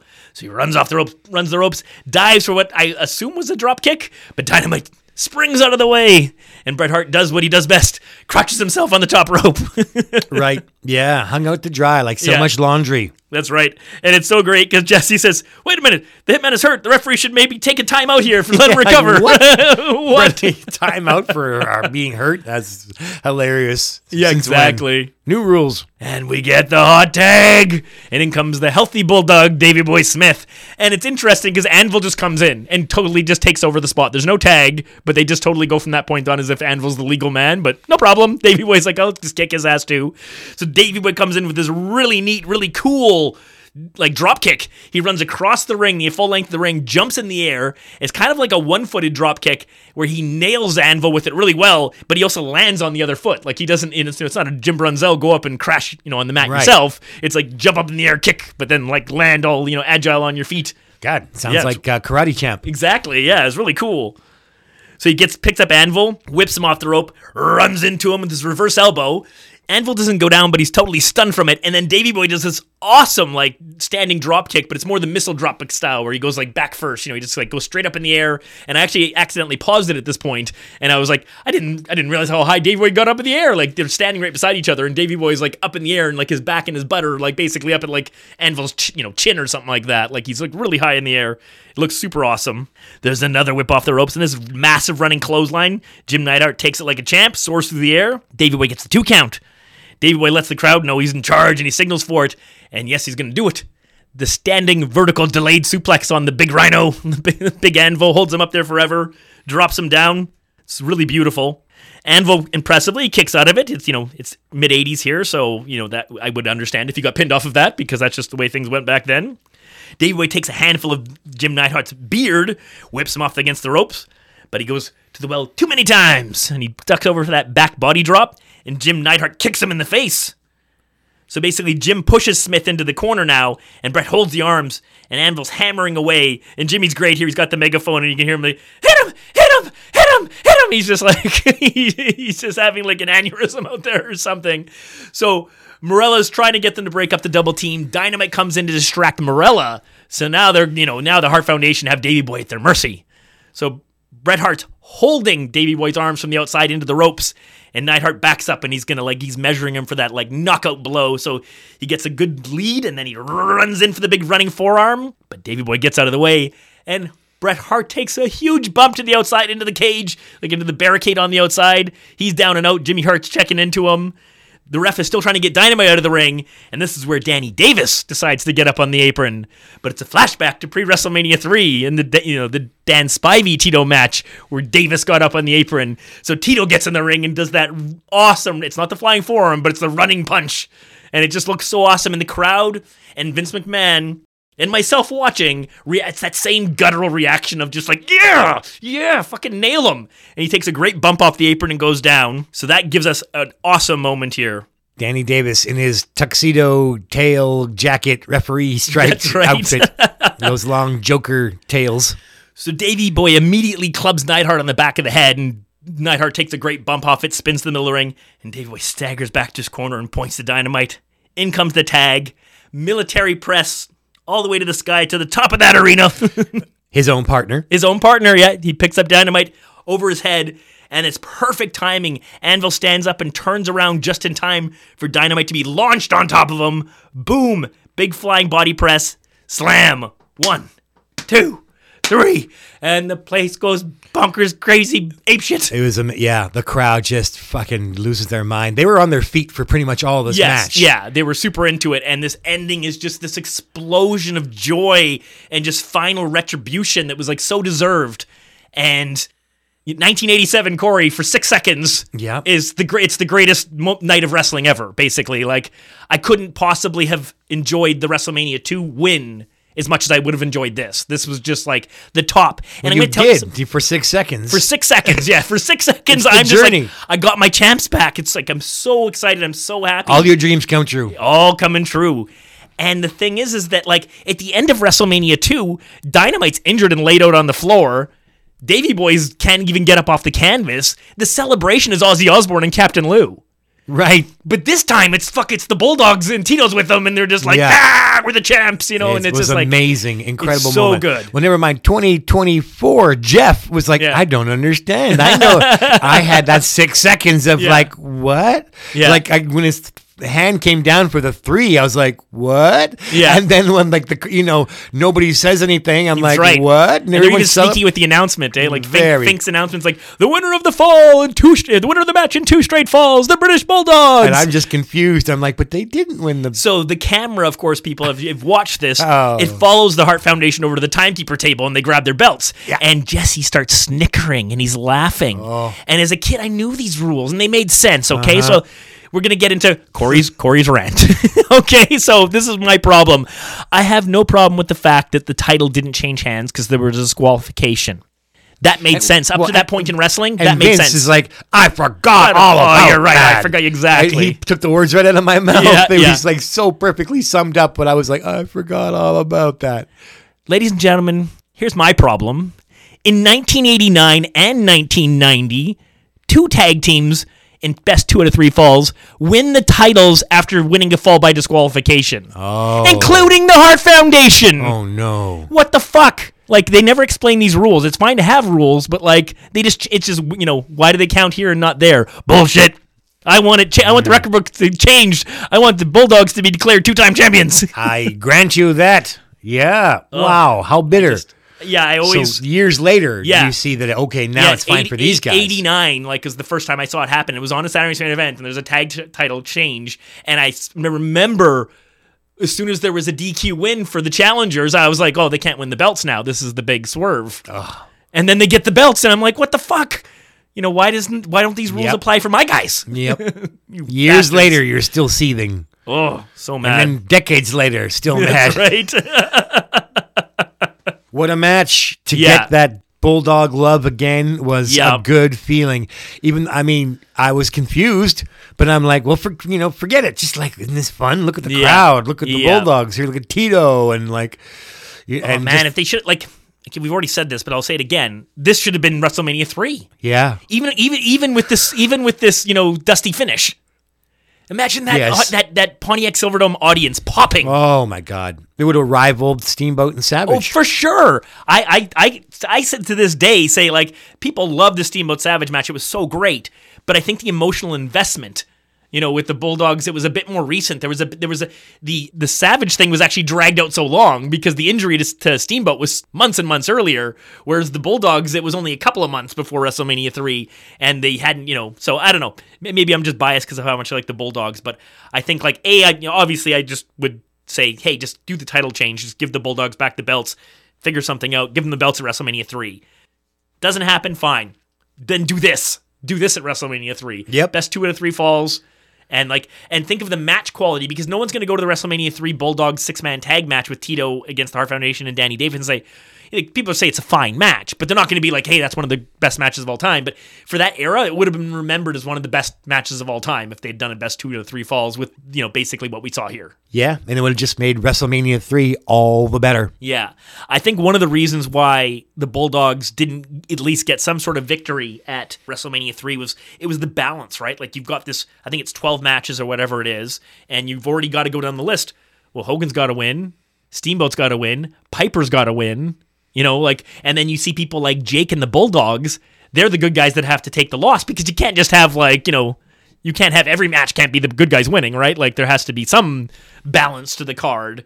And unfortunately for Jake, unfortunately for the Bulldogs, they kind of, you know, end up on the short end of the stick to kind of, you know, balance off the card. But god damn it, I want my Bulldogs WrestleMania 3 title win. Yeah, it's not fair. They were only one-time champs. When you think about uh, the excitement and uh, th- their quality of uh, performance, and uh, other teams, that, you know, Yeah, it's too bad. And just their impact on the sport, and just the way people like you know sort of like idolized them and and and looked up to them, and and obviously didn't like all their backstage antics and stuff like that, but still can appreciate what they created in the ring, and you know sort of the it's just so neat. Okay, all right, I'll uh, I'll come down off my little perch there, my my soapbox, and we'll continue on with this card. A running start. Here he comes it. Oh, yeah, look at that. He What hit a his partner, maneuver. Bret Hart, down on the floor. Jimmy Hart trying to revive it. Danny Davis up on the Look at. Chico Santana Oh. illegally in the ring. Beautiful Look at. Chico in that ring, totally illegal, and referee Joey Marella lets him by with it. The tag was made. Look at this. The legal man in the ring. The cover one, two, three. Look at that. I don't believe it. I can't believe it. Finally, it has come back to the British Bulldog. Finally, once again. Let's go to the ring announcer. Ladies and gentlemen, the winner of the bout in two straight falls, the British Bulldog. What a celebration here at the University of Notre Dame. So we're gonna hear from Mean Gene and Hulk Hogan. All right, with me at this time, the heavyweight champion of the world, Hulk Hogan, successful in his ultimate title defense in WrestleMania 3 against Andre the Giant. Hulkster, I've got to believe that this victory was a little sweeter than most. Well, you know, whenever Hulkamania runs victorious, victories are always sweet. But in front of 93,000 people, the largest indoor crowd in history, Hulkamania was sweeter than ever. You know, Bobby Heenan and Andre the Giant have made a number of accusations. As a matter of fact, Andre contends he is still undefeated and that he is indeed the heavyweight champion of the world. I'd like to have you address that a little bit later on, but first of all, Hulk, what was it like to lock up with 525 pound Andre the Giant? Well, you know, it was like the largest, the strongest power in the universe. And when I saw Andre the Giant, I knew I was up for the ultimate challenge. I knew I was ready to face the Weasel, the whole family, and especially the power of that nasty giant. All right, we got comments earlier on from Andre the Giant and Bobby Heenan. I'd like to have you take a look at this footage. Here we are at the Silverdome in Pontiac, Michigan, 93,000 plus. And what are you saying to the Giant? Well, right now, I was getting up right in his face, man. I was looking him in the eyes. I saw him tremble. I saw him shake a little bit. And I'm telling him right here, I don't fear you, big man. I don't fear what you stand for. Give me your best shot, Andre. Let's see who the real champion is. And right here, Andre responds, man. Oh. Push comes to shove. Push comes to shove. Now it's like trying to take the top off Mount Vesuvius. He wouldn't budge. He wouldn't move. And then when I shot underneath, when I went for the slam, he shifted his weight. Down I went. I thought for one minute Hulkamania was over. But when I saw that referee with only a two count, I knew what I had to do. I had to rise above. I had to take 93,000 plus Hulkamaniacs to the mountaintop with me, Mean Gene. And with all that, the psych I had on, and all those Hulkamaniacs, we know what went down in the Silver Dome. It had to be an absolutely brutal battle, but now Hulk Hogan. What about the comments from Heenan and Andre? They say you should be stripped of the title. If not stripped, you should be forced to once again defend against the big Frenchman. Well, they can have an investigation if they want to. I don't care. Check out the footage. If they want a rematch, the Hulkamaniacs and I, we fear no man or beast. But as far as stripping me of that title, Andre the Giant, you gotta beat me one, two, three. You can't complain to the WWF. You can't complain to all your fans on your side. You gotta face Hulkamania and Mean Gene. Now that I've felt the wrath of the Giant, now that I know the Heenan family can't handle Hulkamania, Hulkamania shall live forever, long after I'm gone. All right, he is the heavyweight champion of the world, ladies and gentlemen. He is number one, Hulk Hogan. Busy night for our man Hercules because he not only wrestles in a tag team match against Hulk Hogan and Ken Patera with his partner Andre the Giant, he's got he's got a crack at the Intercontinental Heavyweight Championship with Ricky the Dragon Steamboat defending for the first time. So I've come to realize it's Gary Hart's fault. I didn't realize how tall he was, which is why I never realized that Hercules was a bigger man than, say, Paul Orndorff, Billy Right. Jack Haynes, and the rest. Yeah, but yeah. he is. Yeah. He's like much bigger than Paul Orndorff. And I mean, like two inches is a lot, or three inches, you know, is quite a bit in this business. And so it was uh, not until we looked back at Texas that I was like, well, that Gary Hart is really tall. you yeah. know? So the pictures of Hercules standing by Gary Hart didn't do Hercules any favor. No, you know? no. And I didn't realize what a monster he really is. I mean, I remarked how Randy Savage is not as big as Ricky Steamboat, and Ricky Steamboat is not as big as Hercules. Yeah, exactly. you You know. know. who else that was for managers Why Slick. Like that's one of the problems. with Slick, he's so tall. Like Slick Right. is crazy tall. Yep. Which doesn't help managers, like you said. They don't. want- They want little managers to make the, the guys look bigger. Definitely an angle to that. So the dragon is wearing his full white tights this evening. A collar and elbow results in uh, what Jesse Ventura accurately calls a poor choice by the dragon. He decides to trade blows with the mighty yeah, yeah, Hercules. yeah. Not a good so, idea. yeah, not a good idea. So Hercules, you know, kind of just pushes him a bit so that he can land a forearm across the, the dragon's back. The dragon sells it, but responds with a quick chop across the chest. Yeah. And they just do this three times, which has kind of Ricky taking the worst of it, as That's he right, should. yeah, exactly. You know, and then one more. You know, they do another, you know, club to the back, chop to the chest. Finally, Hercules decides that you know a knee to the midsection of the dragon is the way to go. Is the way to go. Then he de- delivers another clubbing forearm, this time to the small of Ricky the Dragon Steamboat's back, which causes Ricky to do his whole arcing his shoulders and Yeah. flexing and just kind of like ah, I'm in so much pain. Hercules delivers a punch to the dragon's forehead, and then he takes and rams the dragon's head into a top turnbuckle. Steamboat's trying to walk off this early damage. He's hurt, he's clenched up and tensed, and he's uh, trying to shake it off. Hercules delivers another punch to the midsection and, and an Irish whip. Finally, the agile and acrobatic Ricky Steamboat has an opportunity to use those skills. He does a baseball slide nicely between the god demigod's legs, and then he dro- he stands up quickly to deliver some beautiful drop kicks, two of them. Boom, boom, and then he starts doing his offense, his his strikes. He'll do a, a chop and then sort of a, a a punch to the forehead and then a chop.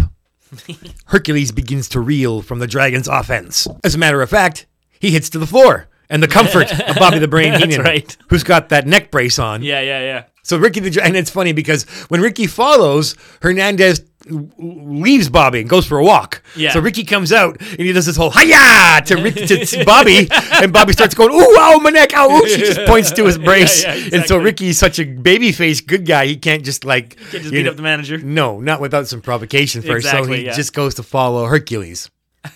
he catches up with Hercules, gives him a chop, hits that forehead a few more times, and then gives him a, huge atomic drop outside. That Hercules is great seller. Like, you Yeah. know, he's clenching his fists and gritting his teeth, Hercules, from this Yeah. big atomic drop that That's he takes. right, yeah. And, and, you know, Hercules is, you know, my respect and admiration for him grows as I realize how big he was. He- so he's doing a wonderful selling. Yeah, he still looks so great here. Like this Yeah. whole year '87, he just looks perfect. Like you know, Mm-hmm. just the best he ever looked. Hercules gets back into the ring. Ricky follows him, hits him a few more times in the forehead, and then gives him a reverse elbow. Hercules is in the corner, and he decides to uh, take things into his own hands by grabbing the front of Yeah, Ricky's yeah. tights and then kind of falling back as he pulls the front of Ricky's tights Didn't forward. you trademark trademark.com that one? Did I? I think you did. Uh, I, forget, I pull? forget. I forget. What's it? somebody's gonna us or somebody's gonna have to go back in the archives and figure it out. the drop pull, and so Ricky obliges. Um, I- it might have been like I think Tully did that to Ronnie Garvin. Oh, yeah, maybe yeah. that's It's where come I, come up so many times, yeah, yeah. So I might have come up with the name for it, but uh, anyway, so Ricky gets a, a drop pull. or whatever we called it. yeah, you know, but the, the only upside is that uh, you know he cools the boys a little bit. That's That's, right, the only, yes, that's you know, a la Wahoo McDaniel. Yes. You know. So you have a little ventilation as you go careening into the turnbuckle, and this stuns Ricky the Dragon. And Hercules stands up after this sneaky kick because it's a it's an illegal movement maneuver, grabbing somebody's tights to pull them into the turnbuckle. Ricky takes the bump. Before the match began, I forgot to mention that it, this is a very Macho Man heavy episode. He he he was the first person we That's right. heard. Yeah. he was in the lumberjack match, and now they've also shown us that Macho Man is paying close attention to this right. match. He's Watching on a monitor. yeah, he's dressed in half his his wrestling gear, but then his classic purple T-shirt, which I have. Yes. And then um, the white shades, of course, tie dye do rag, That's right. and he's watching in the locker, Yeah. muttering and really concerned Sort of that. narrating it, but Yeah. more to himself. Yeah. even though he's on camera. and Mean Gene's there too, and so Yeah. is Elizabeth. And Elizabeth, yeah, Elizabeth She's giving him a massage, yeah. trying to relax him, but he's really concerned that Hercules will win the belt. Yeah, That's yeah, exactly. angle. Yeah, you finally realize that he's not cheering against Steamboat; he's cheering for him. Yeah, this is murky waters. He's He doesn't actually want anybody else to get the belt. He Yeah. wants there to not be like uh, too many names in between him and getting the belt back. It's like That's he wants it straight back. So lots of they cut to his audio and they're like, "Come on, come on, do better than that, do better than that. Yeah. keep it for me. Save me that belt and take it, take it all the way back." So there's So a lot of that. This is a strange observation, but it's more just because of the character and the way they portrayed her. So, and, and also because of the way they framed the picture. But like, so Elizabeth's massaging Randy Savage, and I think she's got like her wedding ring on, which is something it seemed like they had uh, intentionally always left off because it was always supposed to be this vague idea that like she wasn't his wife, she wasn't his girlfriend, she was like his valet, you know, like. And so this is like the one time where I'm like, oh, okay, wait a minute, was did she forget or you know or you know. Astute observation, Dr. Watson. so they slow down the pace of the match a little bit in the ring. Even physical specimens like Ricky the Dragon and Hercules need to take a little rest, maybe a headlock or something, and, uh, you know, catch their breath. Actually, this wasn't a headlock rest. It was kind of like uh, sort of a double collision. And Yeah. the referee doesn't actually do the 10 count, but they're both taken, you know, they're Yeah. both sprawled. And Hercules gets to his feet first, and he starts delivering some really vicious kicks to uh, the dragon's Right, head. yeah, yeah, Like yeah. they- I mean, but what he does is he jumps into the air so that he can, you know, get that wonderful percussive crash with his left foot Yeah. as his right foot makes contact with Ricky's head. yeah. Right, but he's got to be so gentle to not be concussing these guys. Yes, you know, right. so uh, what a performer, vicious. They just look, you know, insane. And Steamboat's crawling on the mat, three of these crazy head stomps, and then he he starts, uh, you know, laying some vicious knees into the back of Ricky's head while Mickey, Ricky's on his hands and knees crawling Yeah. around. So Hercules is just clobbering him, um, and you'd think Macho Man's loving that. Exactly. But, uh, you know these these attacks. You know Ricky's crawling, and then he's lying, and but then he staggers to his feet and he's clenching his fist, shaking it off, and the crowd is cheering him so he can you know, you know clear all the fog and, and fight back. Hercules um, delivers an Irish whip and a clothesline that is so good because the clothesline he drops to one Yeah, knee. that's the Hercules special, the one knee Oh, clothesline. yeah. and then the double gun show. Yeah, yeah, yeah, yeah. Oh my god, it's so good, and, and it just looks really like it, it's just great. Yeah, the, the the the Hercules special. Yeah, Yeah. like just like you said, wonderful. Meanwhile, Macho Man, save that belt, save that belt, and then. We get the agile. We have a. Uh, actually, I'm not sure if he. It doesn't say here, but Hercules is agile. He can climb up Yep. those ropes, no Yeah, yeah, problem. yeah, yeah. And uh, he actually, I think, maybe later in the match, we'll see. But anyway, Yes. there is an elbow elbow drop now, which results in a two count. But that's not a big elbow because I don't have it written. No, no. So, um, but it is a near fall.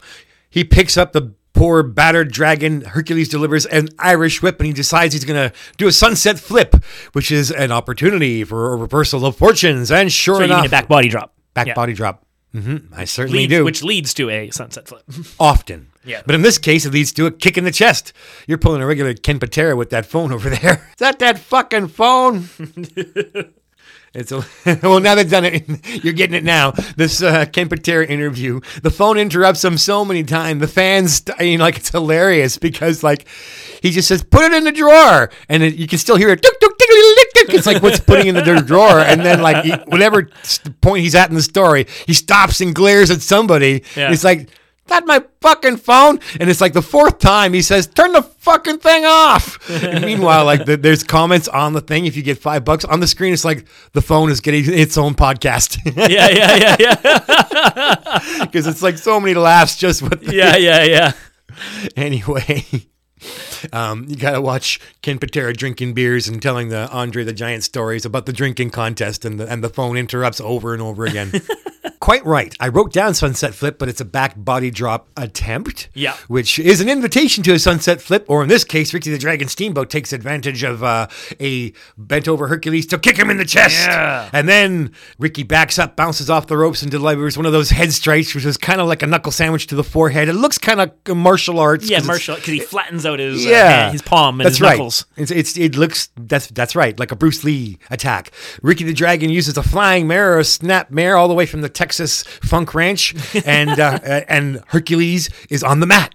And, and but he sits up, and then we get. I've got so many I can't even remember. Chop from up top is the new trademark. I guess since I can't keep track of my trademarks, I'll stop trademarking them. but uh, where Ricky's behind you, you know, and you're sitting on your butt, and Yeah. then he go he reaches way up to high in the yeah, sky yeah. and brings down the big coconut splitter. Hercules is selling that beautifully, but Hercules does manage uh, to stand up, and while he's on his way up on on one knee, he delivers a good punch to Ricky Steamboat's. He's he's always quick, Hercules, so he's able to uh, take the advantage by slugging the dragon in the gut. Then he delivers kind of a uh, an uppercut to the throat while he's uh, on his way up, and this staggers the dragon, who uh, makes his way. He, falls down, and he gets up and goes into the corner. Hercules goes in to press his advantage, and then Ricky the Dragon comes up and gives him a, a leg scissors around his neck, and then raises one leg and gives him a little bop from up top with Yeah, his yeah, uh, yeah. kind of his calf, because you know if That's you use the bone, it would, might be hard to like pull back. Yeah, that's right. Anyway, but uh, you know, what? a kick. This um, Hercules sells. He spins 180 Yeah. and starts staggering around. Ricky the Dragon Steamboat will run that short, curly afroed head into a turnbuckle on the opposite side of the ring. And then we go right to the roll. No shake, no rattle. Ricky Steamboat gives him a swinging neck breaker, a couple of head chops, and Hercules decides it's time for an eye rake to kill the momentum of the There dragon. go. That's the Jesse Ventura special. Yeah. And then, uh, you know, it's like Ricky, yeah. Ricky, for some reason, decides to do a scarecrow impre- a scarecrow impression. He sticks his arm out in the Jesus yeah, Christ yeah, pose, yeah, yeah. which I wonder what's going to happen now. Like invitation to a full Nelson. You've never seen anybody say, "Please Right, put a right, full right. Nelson on me." so Ricky turns his back on Hercules and Yeah. does his impression of the scarecrow in the field. Yes. Jesus Christ pose, and sure enough, Hercules slaps on the full Nelson. Ah, yes. The one that he's taken over from uh, Billy Jack Haynes. Yeah, well, he's bigger and stronger than Billy Jack Haynes. Now, unfortunately, for Macho Man, it looks like this, This may gonna work. yeah, looks like this might be a title change. So he's like so upset. for me, brother. yeah, super free, super free. So Macho Man interferes. yeah. he He, proves must that he's be- actually still there. Yep. Ends up in the ring and grabs Hercules' ankle. And Bobby the Heenan's furious with Macho Yeah, Man. yeah. And even Hercules wonders what the hell's going on. So he lets right. go of Ricky, who Yeah, drops well, to he the mat. pulls he pulls Ricky's leg backwards into the ropes, which sort of would cause the ref to break it anyways, right? Like a foot It's, in the it's, ropes. yeah, it's, it's not a. Um, But it's also, like, okay, just- right? yeah. Yeah. he. That's right. It's not a violent trip. No, no. But it's the. It was enough to break the hold. Good Yeah. point. Yeah, he does grab uh, Hercules' ankles, and uh, it's Ricky. I think he grabs Ricky's leg. okay, well maybe. Yeah.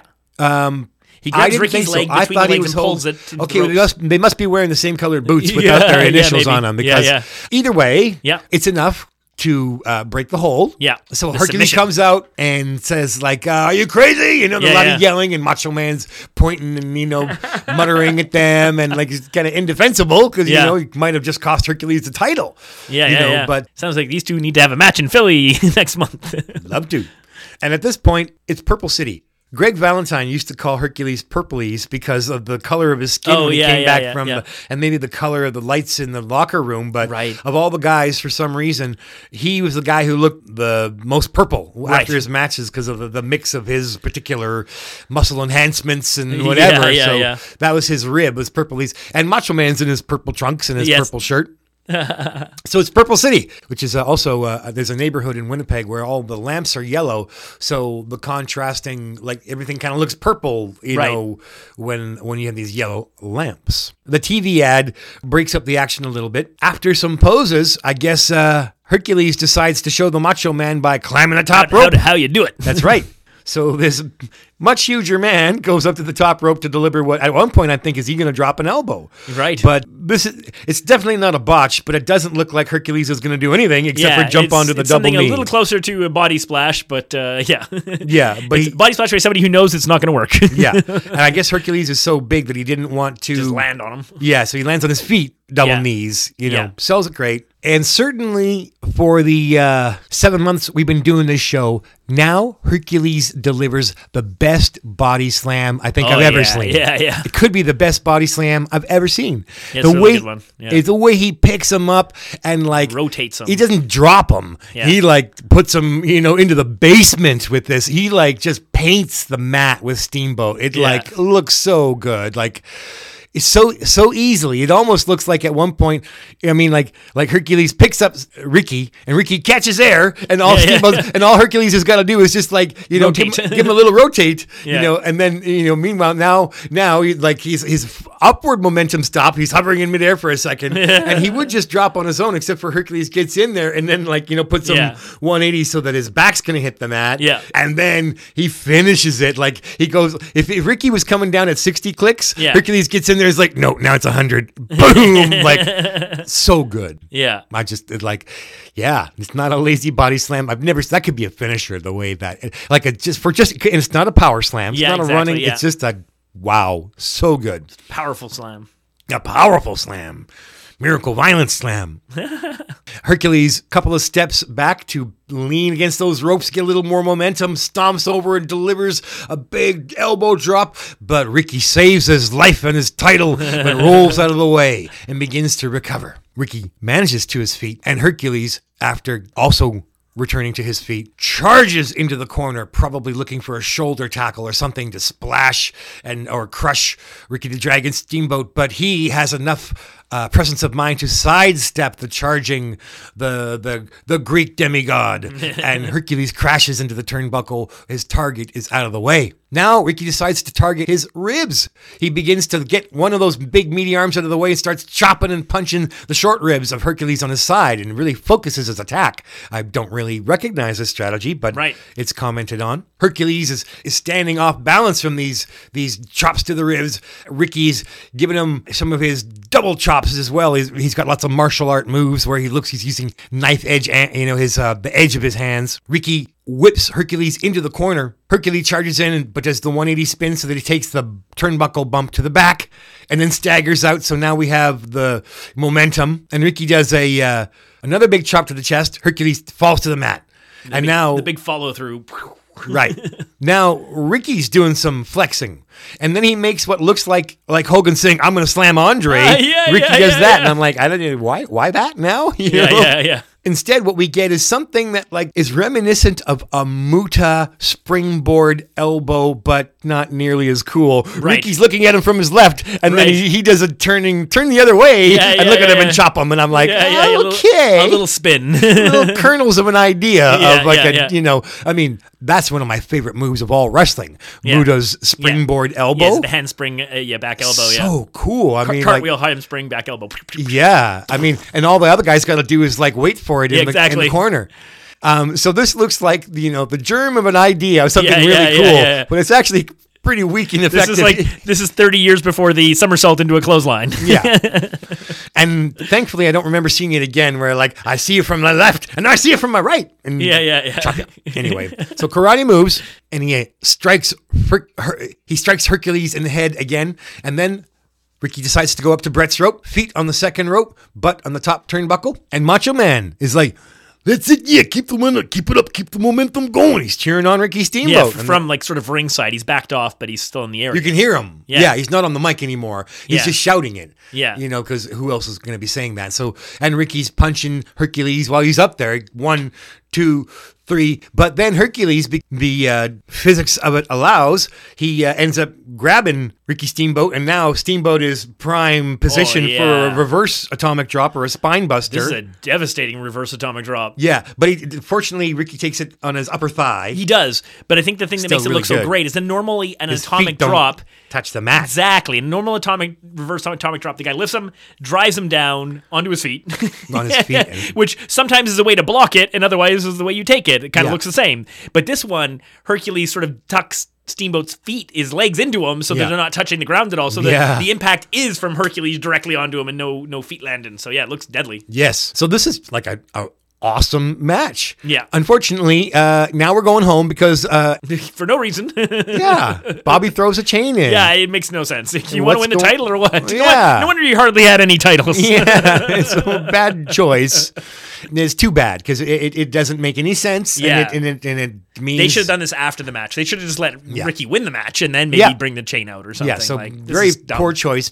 Hercules proceeds to wrap his chain around Ricky the Dragon's neck, and what do you think is going to happen? It's 1985 again, and Ricky Steamboat's back to getting punished. the Steamboat Special. Naturally, uh, there's a disqualification. Duh. Yeah, and, and, it's a bit clumsy actually when they put the chain around his neck and swing him around. The chain comes off, and you you catch Ricky like he has to fight with the chain to get it back around his you know his neck. Otherwise, it's gonna come off. You know, like, he's like, Right. He's got to choke himself. I didn't catch that little Yeah. detail. So we have, uh, but you know. Looks nasty, you know. Yeah. It's like the belt, it's like the Yep. bell, it's like everything. First, you know, he's got one. He, Hercules is standing, and uh, oh, by the way, uh, um, McMahon let a Hernandez slip during the match.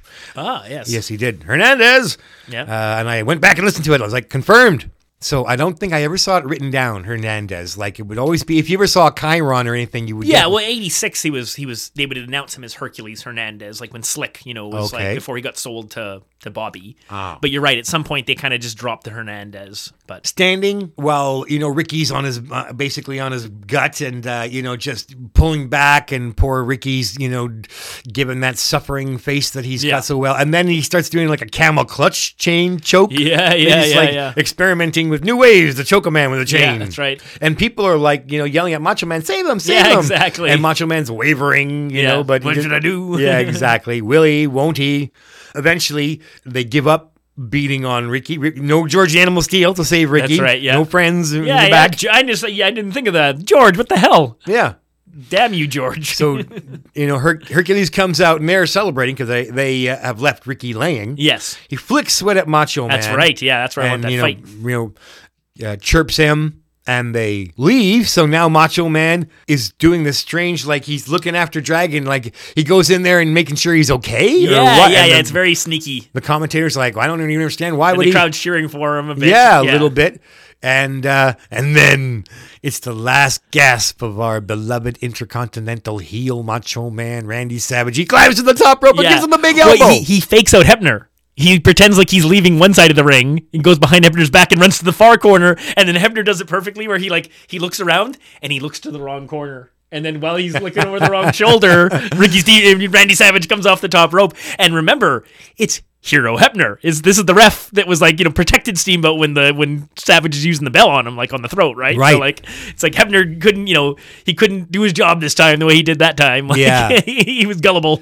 so what a great weaselly, cowardly, low down thing Yeah. to do to attack the guy when he's been yeah, choked with yeah, a chain. yeah. I this is I know I know in the house show results I've seen up to this point, Steamboat and Savage are fighting a lot in the house shows. What I'm hoping is that sometime over the summer before Steamboat uh, before Savage makes his twist is that you know either a New York, a Boston, a Philly, or wherever that we'll find a, a match. Because what that's what I want to watch is champion Steamboat defend against challenger Savage. Because we've never you know I've seen lots of matches between the two, but that's when Savage was the champ basically for the most part, right? So Indeed. yeah.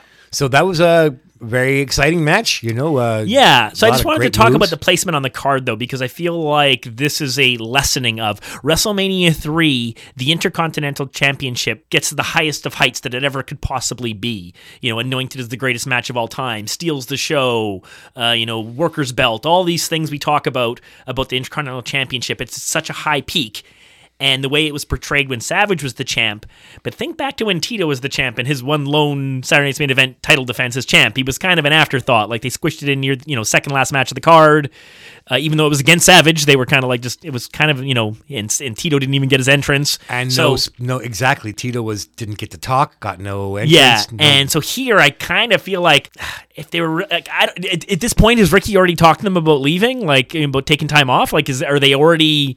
You know, is the is the is the blue Morty off the rose here? Because you would think when you don't have a main event for this card that the title match maybe should have been opening the card instead of Jake and Kamala. Like, why is Jake and Kamala the you know? And not to say the Saturday Night's main event is hundred percent. First match isn't always the main event. People, it depends. You got to look at the card and you got to figure it out. It's usually the first match, but sometimes it's the second or third. Kind of depends on where Hogan is usually.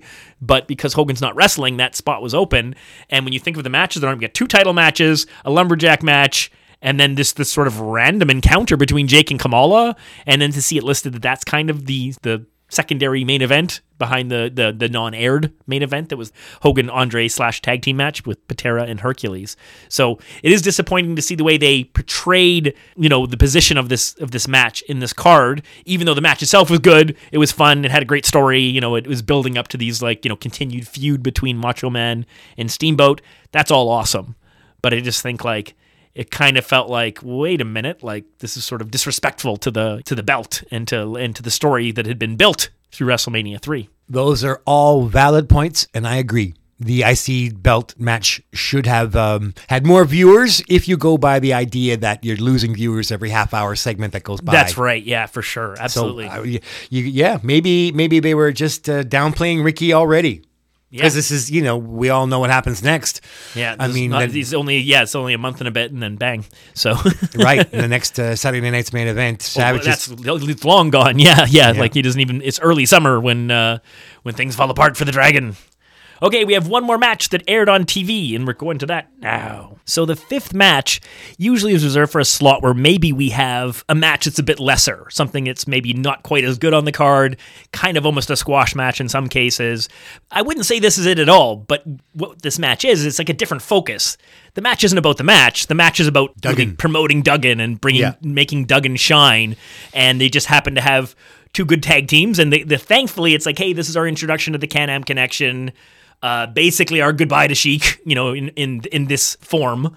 You know, he comes back way later, but this is, as far as I know, definitely his last Siren Swain event. So it's like, you know, that's good that they're on the card, but it, they, it is, they, they do, they show their cards early, and you know that like basically the whole point of the match is like is the fifth wrestler who's not on either team and what he, what he cares about. So, anyways, he's not even on the card. Exactly. And he's already been kicked out of the building because of the uh, lumberjack match. If we remember, he was escorted from the building, so he's you know he's been kicked out. So th- there you go. So this whole section starts off with Mean Gene doing a ringside interview with uh, Jim Duggan, who's now gone and bought a ticket after being kicked out. And it's like there's only two problems with this story. One. How did he get a front row seat after the show had restarted? And two, There's some scalper in a dumpster. yeah, yeah, like, yeah. And some commie scalper, some commie scalper. it's out there. I'm like, he's holding what amounts to a beer ticket for like, you know, his ticket to get into the thing. If you look at it, he's holding one of those little like printed, you know, rip off strip tickets. Yeah. Like that's his ticket to get that seat. Like, you know, numbers. Really? the box office- office couldn't print off a fake ticket for him. Like, what is that? I didn't investigate that closely. It just stuck out. I thought it was really funny. So, anyways, he's ringside. He's just promoting what he's there for, and he's not going to let Nikolai sing his song and just, you know, saying all this patriotic well, stuff. we've heard that before. of course, yes. And Nikolai always finds a way around it. He's a skilled man. Skilled singer. So the Can Am connection come out first, like massive cheers. You know, again we talked about already, but like no music, which is sort of striking, right? Because they know how powerful music is, and you're trying to push these babyface, good-looking guys, and it's just Yeah. like you know, you know how much music would would help you here. I'm not sure why they're not doing it, but yeah, they come out to no music, but a great pop. And then we come out with the uh, pre-recorded heel interview. So they almost- and they transition into their entrance. So it's one of these like inset. It starts off as an interview that like fades into an, an inset. And of course, it's more about slick talking for his guys. Unfortunately, we don't get we don't get our babies. Like you know, like know. Sheik and Volkoff just stand there, and it's just like ah, like let them say one line each, like five seconds. Come on. I know. Because he talks for a while and Yeah. only slick. Exactly, and it's, it's you know his shtick is, is good and everything, and he's he gets into this whole like the political side of it. It's like I will stand with my men to fight for the rights of the party, the Communist Party.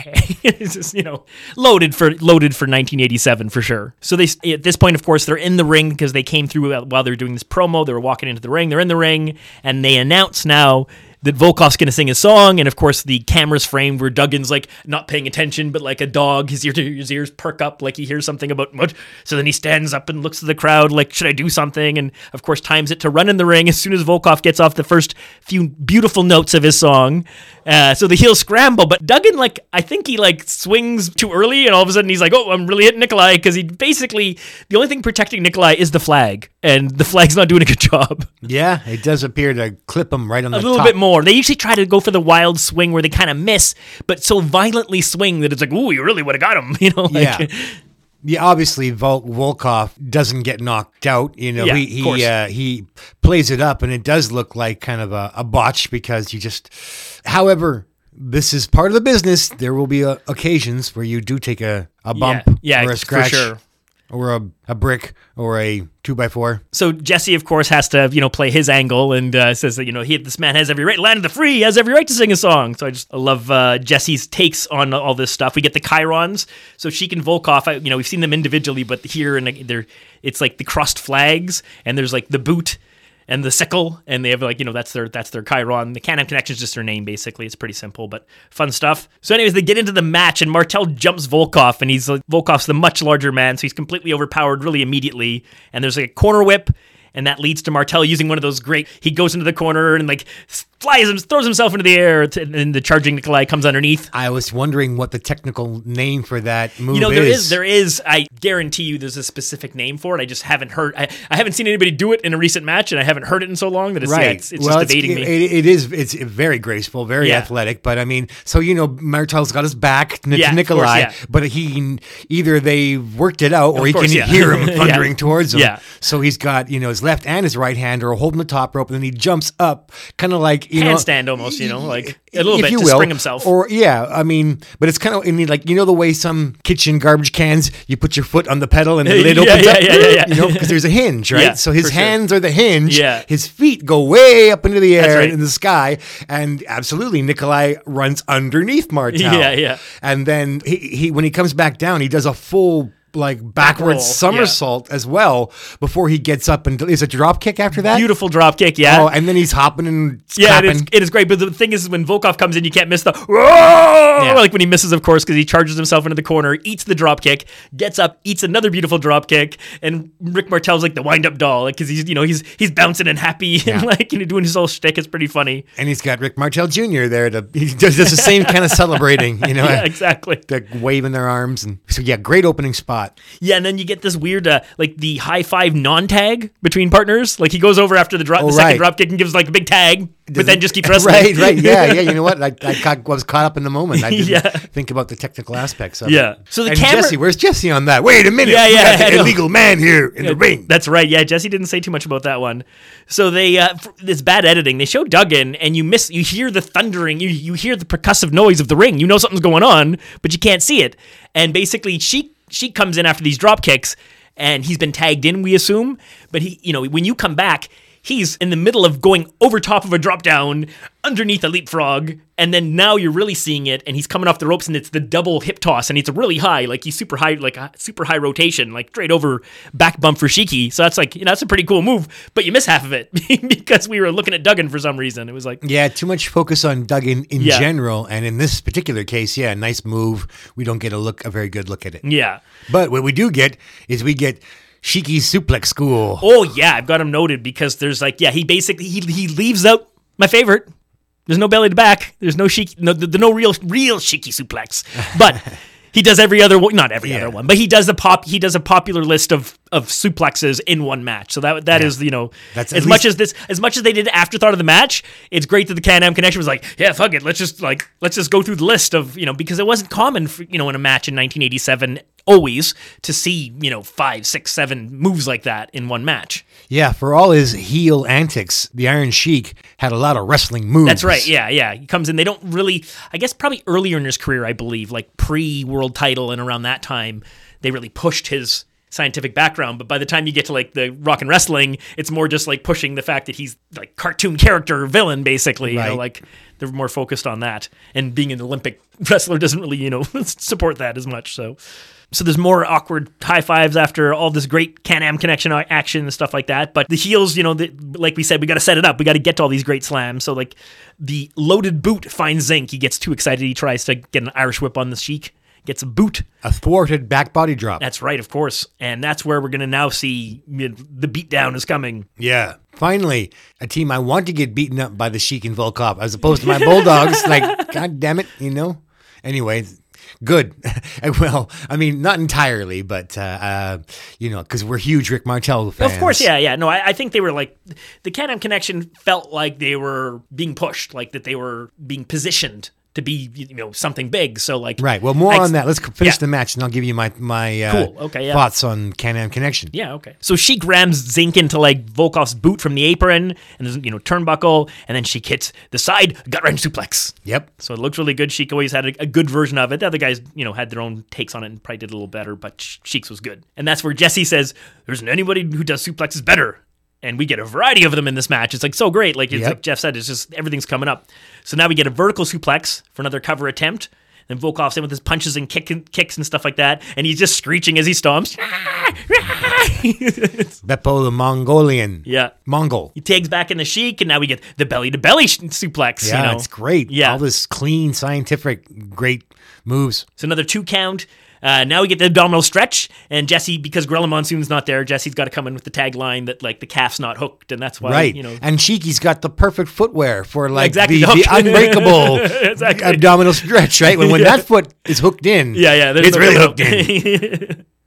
But no, guess what happens? Whereas we get a hip toss, which Well, yeah, I- and also he lets go. She, Yeah, he like, does. He's Yeah, like he's little bit. tired, and then he's just like, all right, let's do this or something. yeah. You know, like he kind of positions his leg so he's easier to hip toss. he yeah. unclasps his hands, which is Yeah. you know invitation for that hip toss. Yeah. So, but it's not enough to get Zink like all the way out of trouble. And Sheik is from there gets a clothesline and just oh a great clothesline. Like it just looks devastating. It's really good. Some of Sheik's clotheslines don't like don't look anywhere near this good. It's not something he hit consistently well, but this one is just beautiful. And especially I think the, the camera angle was awesome. And then of course we get the follow up the spit. Yeah, yeah, he's a yeah. yeah. so here we go. Here's where Zink is tossed outside in front of Duggan. He's tossed out of the ring, right in front of Duggan, and immediately Volkoff's over stomping on him. And again, the editing's bad here. They're showing Vol- they're showing Duggan being upset, but all of a sudden we we cut back to the ring, and Martel is somehow getting beaten up by the Sheik in the ring. Like he was totally healthy on the apron. He's never been touched, and all of a sudden he's getting beaten up, and he gets tossed out. We don't even see him take any blows, and he's getting tossed out of the ring, And he's out. And then he's just like on the ground, beaten up, like Yeah. he's been like you know like like hard attacked. It was like what the hell? Like That was not so good. did the Sheik have a billy club when we weren't looking and clubbed him over the head? Like I agree. I didn't like that. I was like that. Uh, you know, it- uh, too much uh, Duggan build. yeah, That's because it's, it's all yeah, it's all it's all going to be about Duggan here. So so Duggan's like basically over the barricade at this point, trying to get at Volkoff, and Nikolai actually takes a big well, swing at him, leaning over the leaning barrier, almost Leaning. over. That's why I said almost. Yeah, he's like he's tilted. He's almost over the barricade because he's like yeah, he's, reach, he's reaching so far. Go on. Yeah, yeah. go on. Carry on. Carry on. Yeah, yeah, yeah. Because I mean, he's he's about to go over the Of barricade. course, yeah. So Nikolai takes this big swipe at him, doesn't really connect very well, and that's when Duggan decides once again to clear the barricade. And for a man who's already been ejected this evening, it's like, where's the security? There's nobody in his way. He just gets in. I think this the fix is in. He's right. He just charges into the rings. There's another WrestleMania 3 moment here of Duggan just like, I'm here to help you, and I'm going to get you what trouble. happened? Remind me of WrestleMania three and Duggan. Uh, he gets the beast disqualified like right away. It's like you know, it's like the match doesn't even happen. Like Duggan's Obviously in against the these commies. Yeah, exactly. Yeah, they get a nice late spot on the card. They're one of the last three four matches. They're Really? Right, yeah, they're right in at the end. Wow. Yeah. You know, I, I didn't. We didn't review WrestleMania three, so Yeah. I watched the OSW Yeah. WrestleMania three review, but I was like just chewing them up and spitting them out at that point. well, I mean, I was Yeah. enjoying them, but Yeah. nothing. But a lot of things didn't stick with me. right, of course. Yeah. There's so many matches that I forgot. I was like, really? That was on the card? That was on the card? Wow. So anyway, so Duggan charges into the ring, and in this chaos, Martel rolls up the Sheik from behind into a three count. And it's like uh, Jesse's like super awesome. I got to plug it. I'll plug it in here too. But he's just like he's so outraged, and then he's like, and he's been complaining all night about Joey Marella, and this is because Joey's the ref. And he's allowing this to take place, and he's like, Joey Marella, like he just—he's so indignant. The So source the- of all the problems Yeah. in the WWF. So how can the ref count when an illegal wrestler's in the ring with a board? Like, Yeah. you know, like Weird. Why is he doing a three count when there's like a fifth person with an object? Like what is Oh, supervising, you know, so just at doing this some point? renos. You know, we're we're we're building a new level here. In Yeah. the ring. but this part I actually kind of like the ending here a little bit. So the heels of the jump Duggan and Yeah. he totally deserves it. But he was, did a really dumb to get. Yes, they.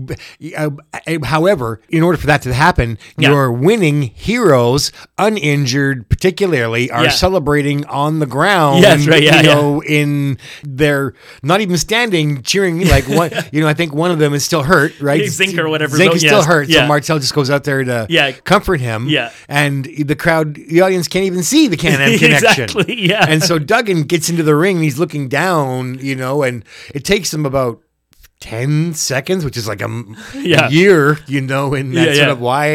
And eventually the heels, but it just it was awkward They- timing. So, anyways, once they get in, I love it because Sheik and Volkoff come in. They, they attack him from behind a little bit. They got him in the corner. They're beating him, and then Slick comes in and he starts going to work. Yeah. Slick's like, I think Slick gets a bit of the rip on the shirt on him. Yeah. And Slick's punching him several times. Slick wasn't ever that physical, so that was it was really fun to watch him punch. when you mess a guy's shirt up, he looks beat up. That's you right. matter. All you got to do is tear up his shirt. Yeah. And he looks like you really got him. you know, so they're tearing up Duggan's, sh- Duggan's shirt. and That's they- right. And they toss him out. Yeah. So Du- and Duggan basically falls through the ropes as he's Yeah. getting beaten up. So he falls down. And Shiki gets his triumphant swan song. That's right. Yeah. Yeah. Exactly. Cheering and woo. Yeah, oh, yeah. I he's mean, posing. He's he's in the ring. He's Yeah. in the ring, posing it up. Yeah, it's pretty great. So Duggan gets up and collects himself and his board and the Can-Am connection. they And recover. the heels charge back into the ring and chase off the bad guys. Uh, faces. You said heels. Yeah, yeah. So the, the We knew yeah. you meant. We knew the you meant. faces get in and chase off the heels exactly. And uh, yeah, that's the way. that's Yeah. the way they go out. Yeah, well, I, you know, had some laughs. And I'm glad that uh, Shiki got to look so good in his last match because he yeah, did. Volkoff only got a couple punches and kicks and stomps Yeah. in. He didn't really do any of his moves, or it's kind of weird. because we know that that you know Shiki Baby's he's doing the job for people. He you know he gave uh, Piper three count. Yeah. He, and uh, we he knows where he's at at the company right now. And uh, I mean that's why we were sort of surprised to see him kick so much bulldog ass with Yeah. Volkoff. Because I right. mean on on the main event, you know Sheik is was um was clear that he he wasn't going to get the world title back. Yeah, You exactly, know? yeah. So I like the fact that uh, he, you know, was he remained this Olympic suplex machine right to the end, and he looked great in this match. Also, but let's talk about the Can-Am. Yeah. So you had told me that Rick Martel was very kind, and you know he wouldn't call people out and shoot interviews. I, I watched, uh, so I have one long, like two and a half hour shoot interview to, to go by. right. And in that one, basically, I would say for the most part, he was really always defaulted to being nice about Right. people. He, the only thing, and he wasn't cra- he wasn't super over the top angry or anything like that, but the only person he did allow himself to sort of complain about was, was Zink. Yeah. Well, I heard, you know, an interview. I wonder if it- was the same one, but he wasn't really holding back, Yeah. particularly. Yeah. Uh, you know, this fucking asshole, you know, he was letting Zink have it. Yeah, yeah, yeah, yeah, yeah. And so the uh, story is is that uh, among other things, the WWF at one point enacted a dress code, and Tom Zink couldn't be bothered. So you Right. know, uh, basically, Rick Martel's like, "What are you doing, man? Like, I've done a lot of things for you. You know, we get the there. Vince had a policy of paying tag teams the same. You know, Yeah. and uh, Rick Martel had been stung by talking about pay in his earlier career, so Yeah. he wouldn't. He kind of he said, "Well, maybe it's my fault, you know, because I wouldn't talk about what I was getting paid. I would only say if I was happy. But all the boys, if they knew what people were getting paid, they'd rib." And you know, sow discord. You know, the Bulldogs and Mister Perfect. You know, are part of like how Yeah. Nails went after McMahon is because people were saying like, "Boss Man's getting so much more than you," and Yeah. so Martel wouldn't tell Zink what he was making, but as far as we know, it was the same. Anyway, Zink's attitude sucked. And he basically, you know, started causing trouble. And, and Rick was like, come on, man, they, they, there's a big push for us. You know, we're going to get the Yeah. belts. There's Yeah, going to yeah. be merchandising. And like the road is paved in gold. You know, Tom Zink basically, he just, after he got a dressing down from Martel, like, what are you doing? Tom was like, fuck it, I'm out of here. And Yeah. so Martel was uh, left picking up the pieces. Of course, we are, it's good news for us Yeah. because it gave Tito one last, you know, moment in the, in the sun. Yeah, he's got a couple afterwards too. But I, your point well taken. Like this is this is before any real damage has been done to Tito. like, Yeah, right. I mean, he has a terrible record at WrestleMania. Of course, yes. However, that doesn't tell the whole story at because all, he's still a main eventer, you know, Yeah. at Wrestle during WrestleMania. This he's like he's a main eventer, you know. Yeah, coming out of WrestleMania one, like him and Valentine sellout headline. That's right. Tour, you know, like well, Hogan was off headlining somewhere else. So um, I don't have any sympathy now for Tom Zink. Uh, you know, whatever. I mean, at least his wrestling career, he made his choices, and I didn't Yeah. particularly show a lot of Yeah, gratitude to certainly. Rick Martel. I guess I think there's a lot more people out there sort of concurring with the uh, you know the assessment of the way Zink handled his business, and that's why the, his career went the way it did. Yeah. So uh, I was excited at the time for the Can Am connection, but uh, we got to keep the best parts of it. yeah. And, uh, you know, he moved on to, uh, you know, Strike Force, and that's okay with me. Yep. You gotta be kidding kidding me? They're going to allow that? They're allowing Jim Duggan to come into the with a 2x4 and Joey Marella. There he is, Joey Marella, that same referee again, and he's going to give the win to the Can-Am Connection. This is an atrocity. okay, that's they just come back after the usual wrap up stuff. You know, they go to commercial, they come back, go to commercial, and we get the McMahon. And uh, I love it. Jesse's flexing a lot at, in, in this going, you know, as they go home and they, I can't remember. They talk about a few things. I think they Jesse gets in another barb about the the non title transfer because of the DQ. McMahon, I think, you know, says they're going to win it. So they're going to win it sometime in the future. He he, he proclaims. Oh, promises bad, were made. Too bad he didn't follow through with that. Uh, no, I always wanted another title reign for the Bulldogs. I and uh, you know McMahon. That's that's particularly bitter for. He's the guy that didn't make it happen for him to say that. Oh, Yeah. Yeah. All right. That leaves one match left on the card. right. So Hogan and Ken Patera defeated Andre and Hercules, but we don't know how that happened.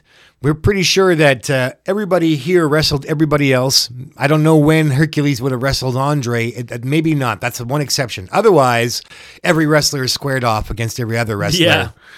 I got some spots that I want to. Basically, I'm going to imagine that I was the booker, and I'm like, okay, guys, here's what you got to do. Now Hogan's going to store his ego for the night, and maybe you know that's why it's not on TV. Hogan, you know, this is uh, you had your pinfall over Andre, like Yeah. the biggest thing ever. You know, did the job for you at WrestleMania. Yeah. So tonight's not your night, Terry.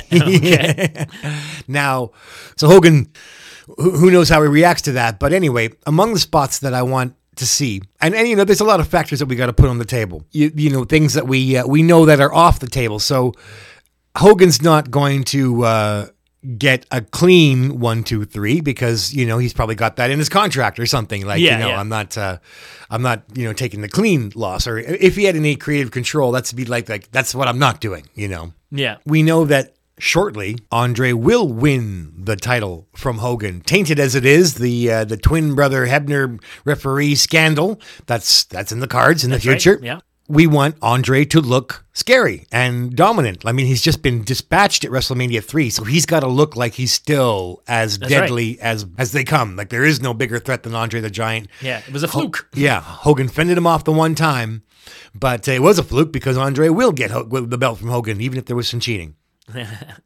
so we don't start with Hogan Andre. I think you got to build that tension. Yeah. I guess you have what you have Hogan all you know blisteringly hot to get Andre in the ring. Yeah, yeah. And then Andre's just like cool as a bowl of punch. Yeah, he's on the apron, Wave him off. staring at him. Well, no reaction. Won't get in the ring. Takes his time. now this isn't the same aggressive, mean heel Andre from you know Japan That's from right, yeah. 1980 because he was like would have been in there like beating up Hogan before the bell. But like this heel on is a he's a heel Andre, but not that like scary Andre. I've Right. never seen it. It was really fun. So, you know, you have Patera will probably, you know, calm Hogan down and, and get him out of the ring Yeah. and start the match. That's right. But the spot that I want to uh, see, it'll be Hogan gave to Patera in a match that we alluded to, if not covered, the favor of, okay, you win the collar and elbows. Yeah. Hogan like is going to be like, all right, you're the stronger man. So I want Hogan to do for Hercules what he did for Patera. In other words, Hercules is going to push Hogan into the corners like Patera did. Yeah. Yeah. Yeah. And yeah. so, so let's say maybe Hogan starts with with Hercules. Yeah. And he does the spot where Her- Hercules throws Hogan back into the into the corner, and Hogan's you know Shocked. yeah shocked goes in again, and Hercules repeats the you Yeah, know yeah, and, yeah, and then Hogan just like looks at the crowd and kind of thinks, all right, we got to try something different, you know? Yeah. because it's exactly what Hogan did for Patera That's right. Yeah. before Patera went to jail. Now, what I want is we get when we get Patera in there. Yeah. Patera does that to Hercules. That's they right, Call yeah, her yeah, yeah. he throws Hercules, in, Yeah, and he's shocked. Like what? In other words, Hogan's the third strongest guy. you know, and we haven't even mentioned Andre. exactly right. So it's not. A, he's, but the, he's the weakling. exactly. So Hogan's not going to like that, and we'll say, "Don't worry, you haven't hooked up. Yeah, right. Hulk will be the strongest of all when right. you hook up."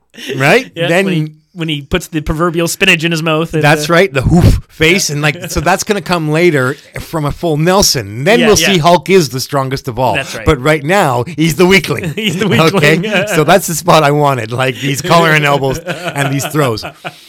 Now, Hercules can set a pace that Andre, I don't, may have never had. But I mean, we didn't really see a lot of, you know, dropkick Andre. Yeah, I got to see uh, touches, touches. Yeah, not yeah. me, not so much. Anyway, we'll be looking at a Patera versus Hercules match where Hercules is so fast. Yeah. He is lightning quick with his offense and he can just go hard and fast. Yeah. And, and so I want to see some of that real fast uh, Hercules and, and, and Patera selling, you know, for Hercules. Right. But in true traditional storytelling narrative form, Patera will ultimately prevail because he's our hero. He's our babyface. So he's going to get the advantage over Hercules. He is the stronger man, as we we got Right. we got over in that bit. You know, Hercules will use typical heel tactics like eye rakes to uh, you know take the momentum away from Patera. But eventually, we want Hercules to uh, before Hogan and Andre can mix it up.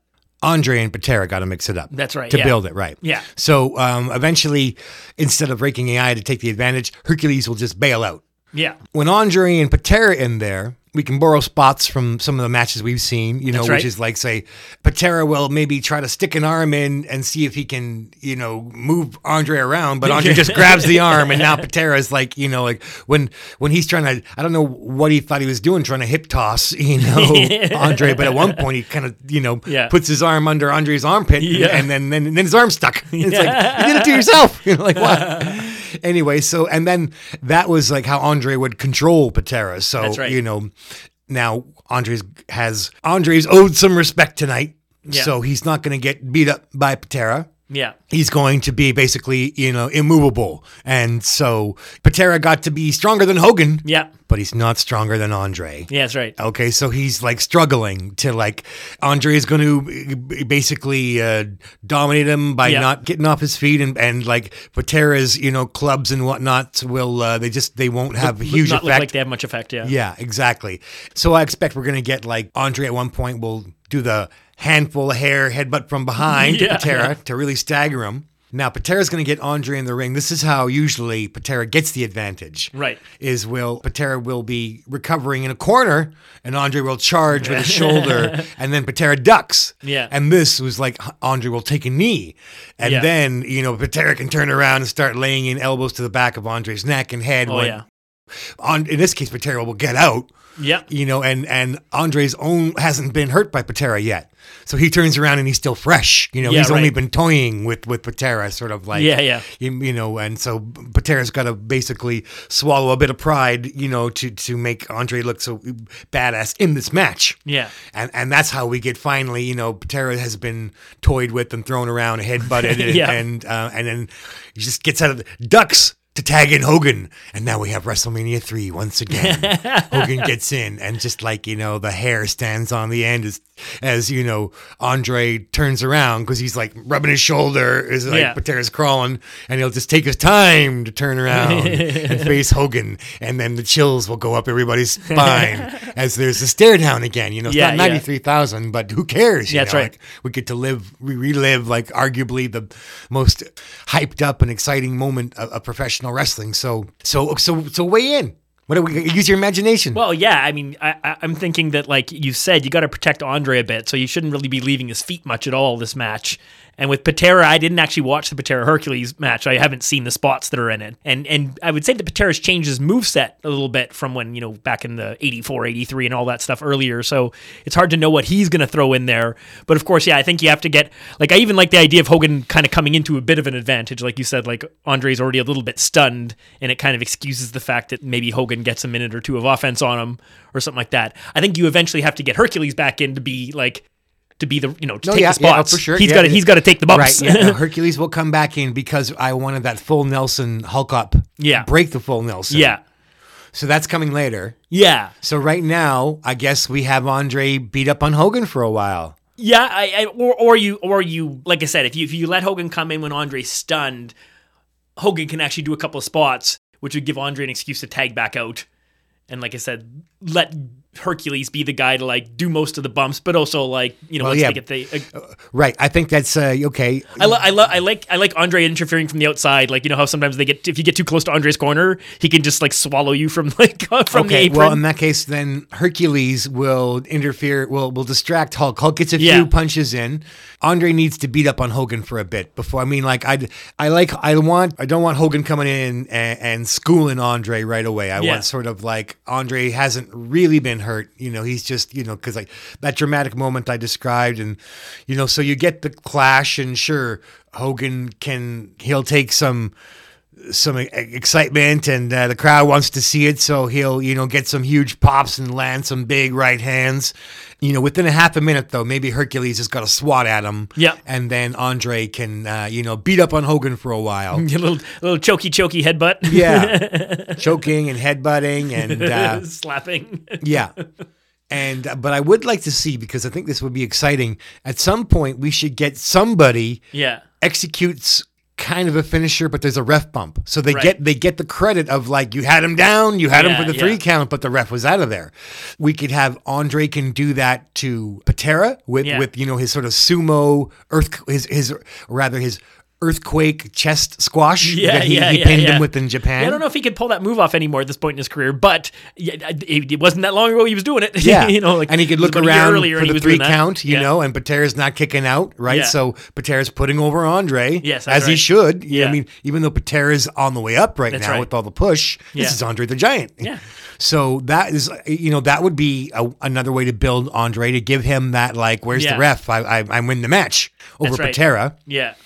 Among the I guess I don't know if you call that a false finish, but anyway, so that should be one of the spots. I, I, I guess think. he was still doing the elbow drop, so yeah, he probably could. He could probably pull off a clumsy, a clumsy sit down. Right. Well, he doesn't squash Patera for real. I did hunt down how Andre beats Bill Eadie. yeah, yeah, we talked about that. Yeah, Yeah, just simple elbow drop from Andre. yeah. That's a finish. That's a finisher.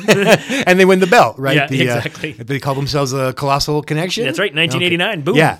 So I I I only watched it within the last you know whatever it was year or two ago, cause just because I was interested in Yeah. yeah. So you remember that conversation. So um, if if not his earthquake, then just an L. But I, I to protect Patera, I would like the earthquake because it looks really when Andre sits on your chest, Yeah, you know, yeah. crunch.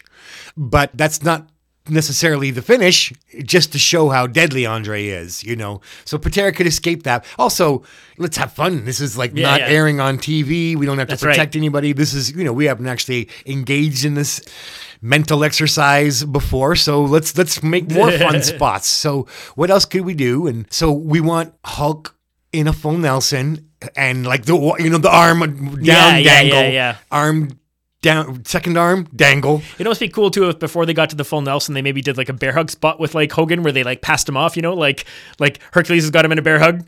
And he tags an Andre, and Andre takes over the bear hug, Yeah, that's what I'm talking about. and then he Yeah. tags Hercules back in and sets him up for the full Nelson. You know, basically like you know, Yeah. like it's a double team to get him to the full Yeah, Nelson. they like squeeze him down to the yeah to put that full Nelson in. I love it. Yeah. Okay, that's good. Now, what about the actual finish? Now, I would have in like I was thinking for fun. I know it says that the faces win Yeah, on on the card, so I guess, but I, I was hoping that uh, they would lose.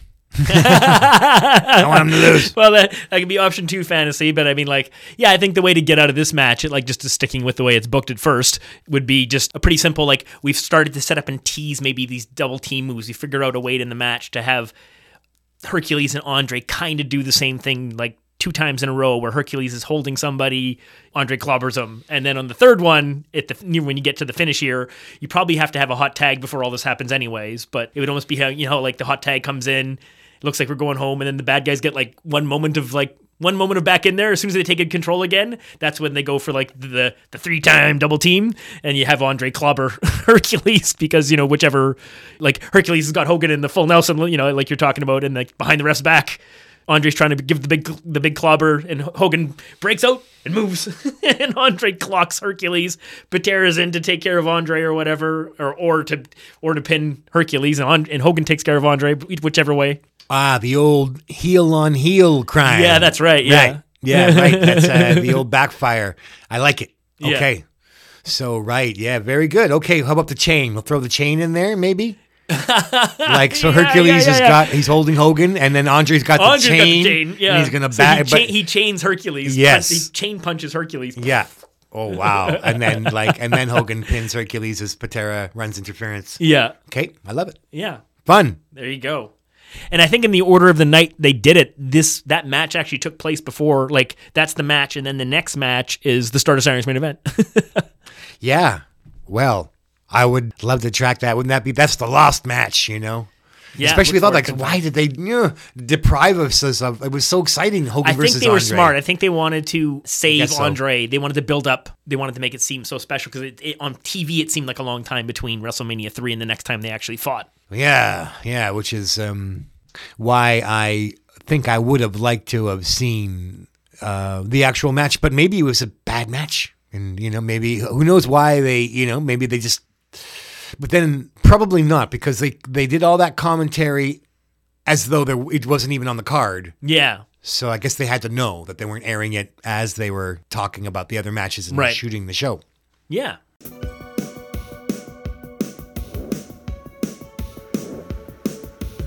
All right.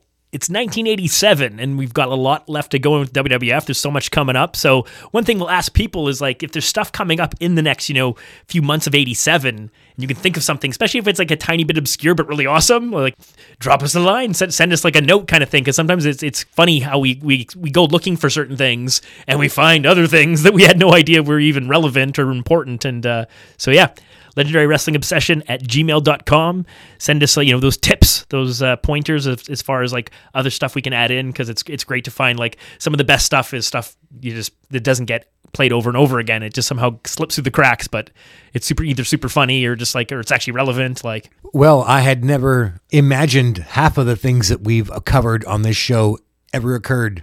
And it was fun. I mean, just these little hidden gems like that tag team tournament.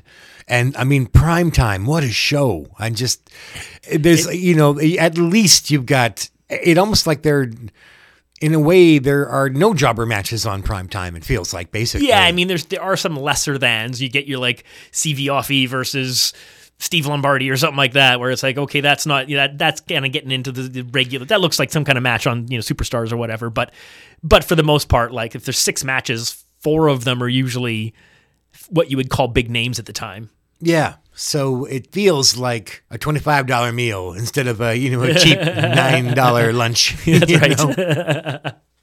All right. We're to wrap this episode for this week. And next week we're coming back. So we didn't want to just jump straight to October of 87 and miss all the summer, you know, and spring goodness. Couldn't do it. So next show is just going to basically be a 1987 May June show just looking at the, like the top stuff happening there. I think we're going to see a lot of like debuting wrestlers.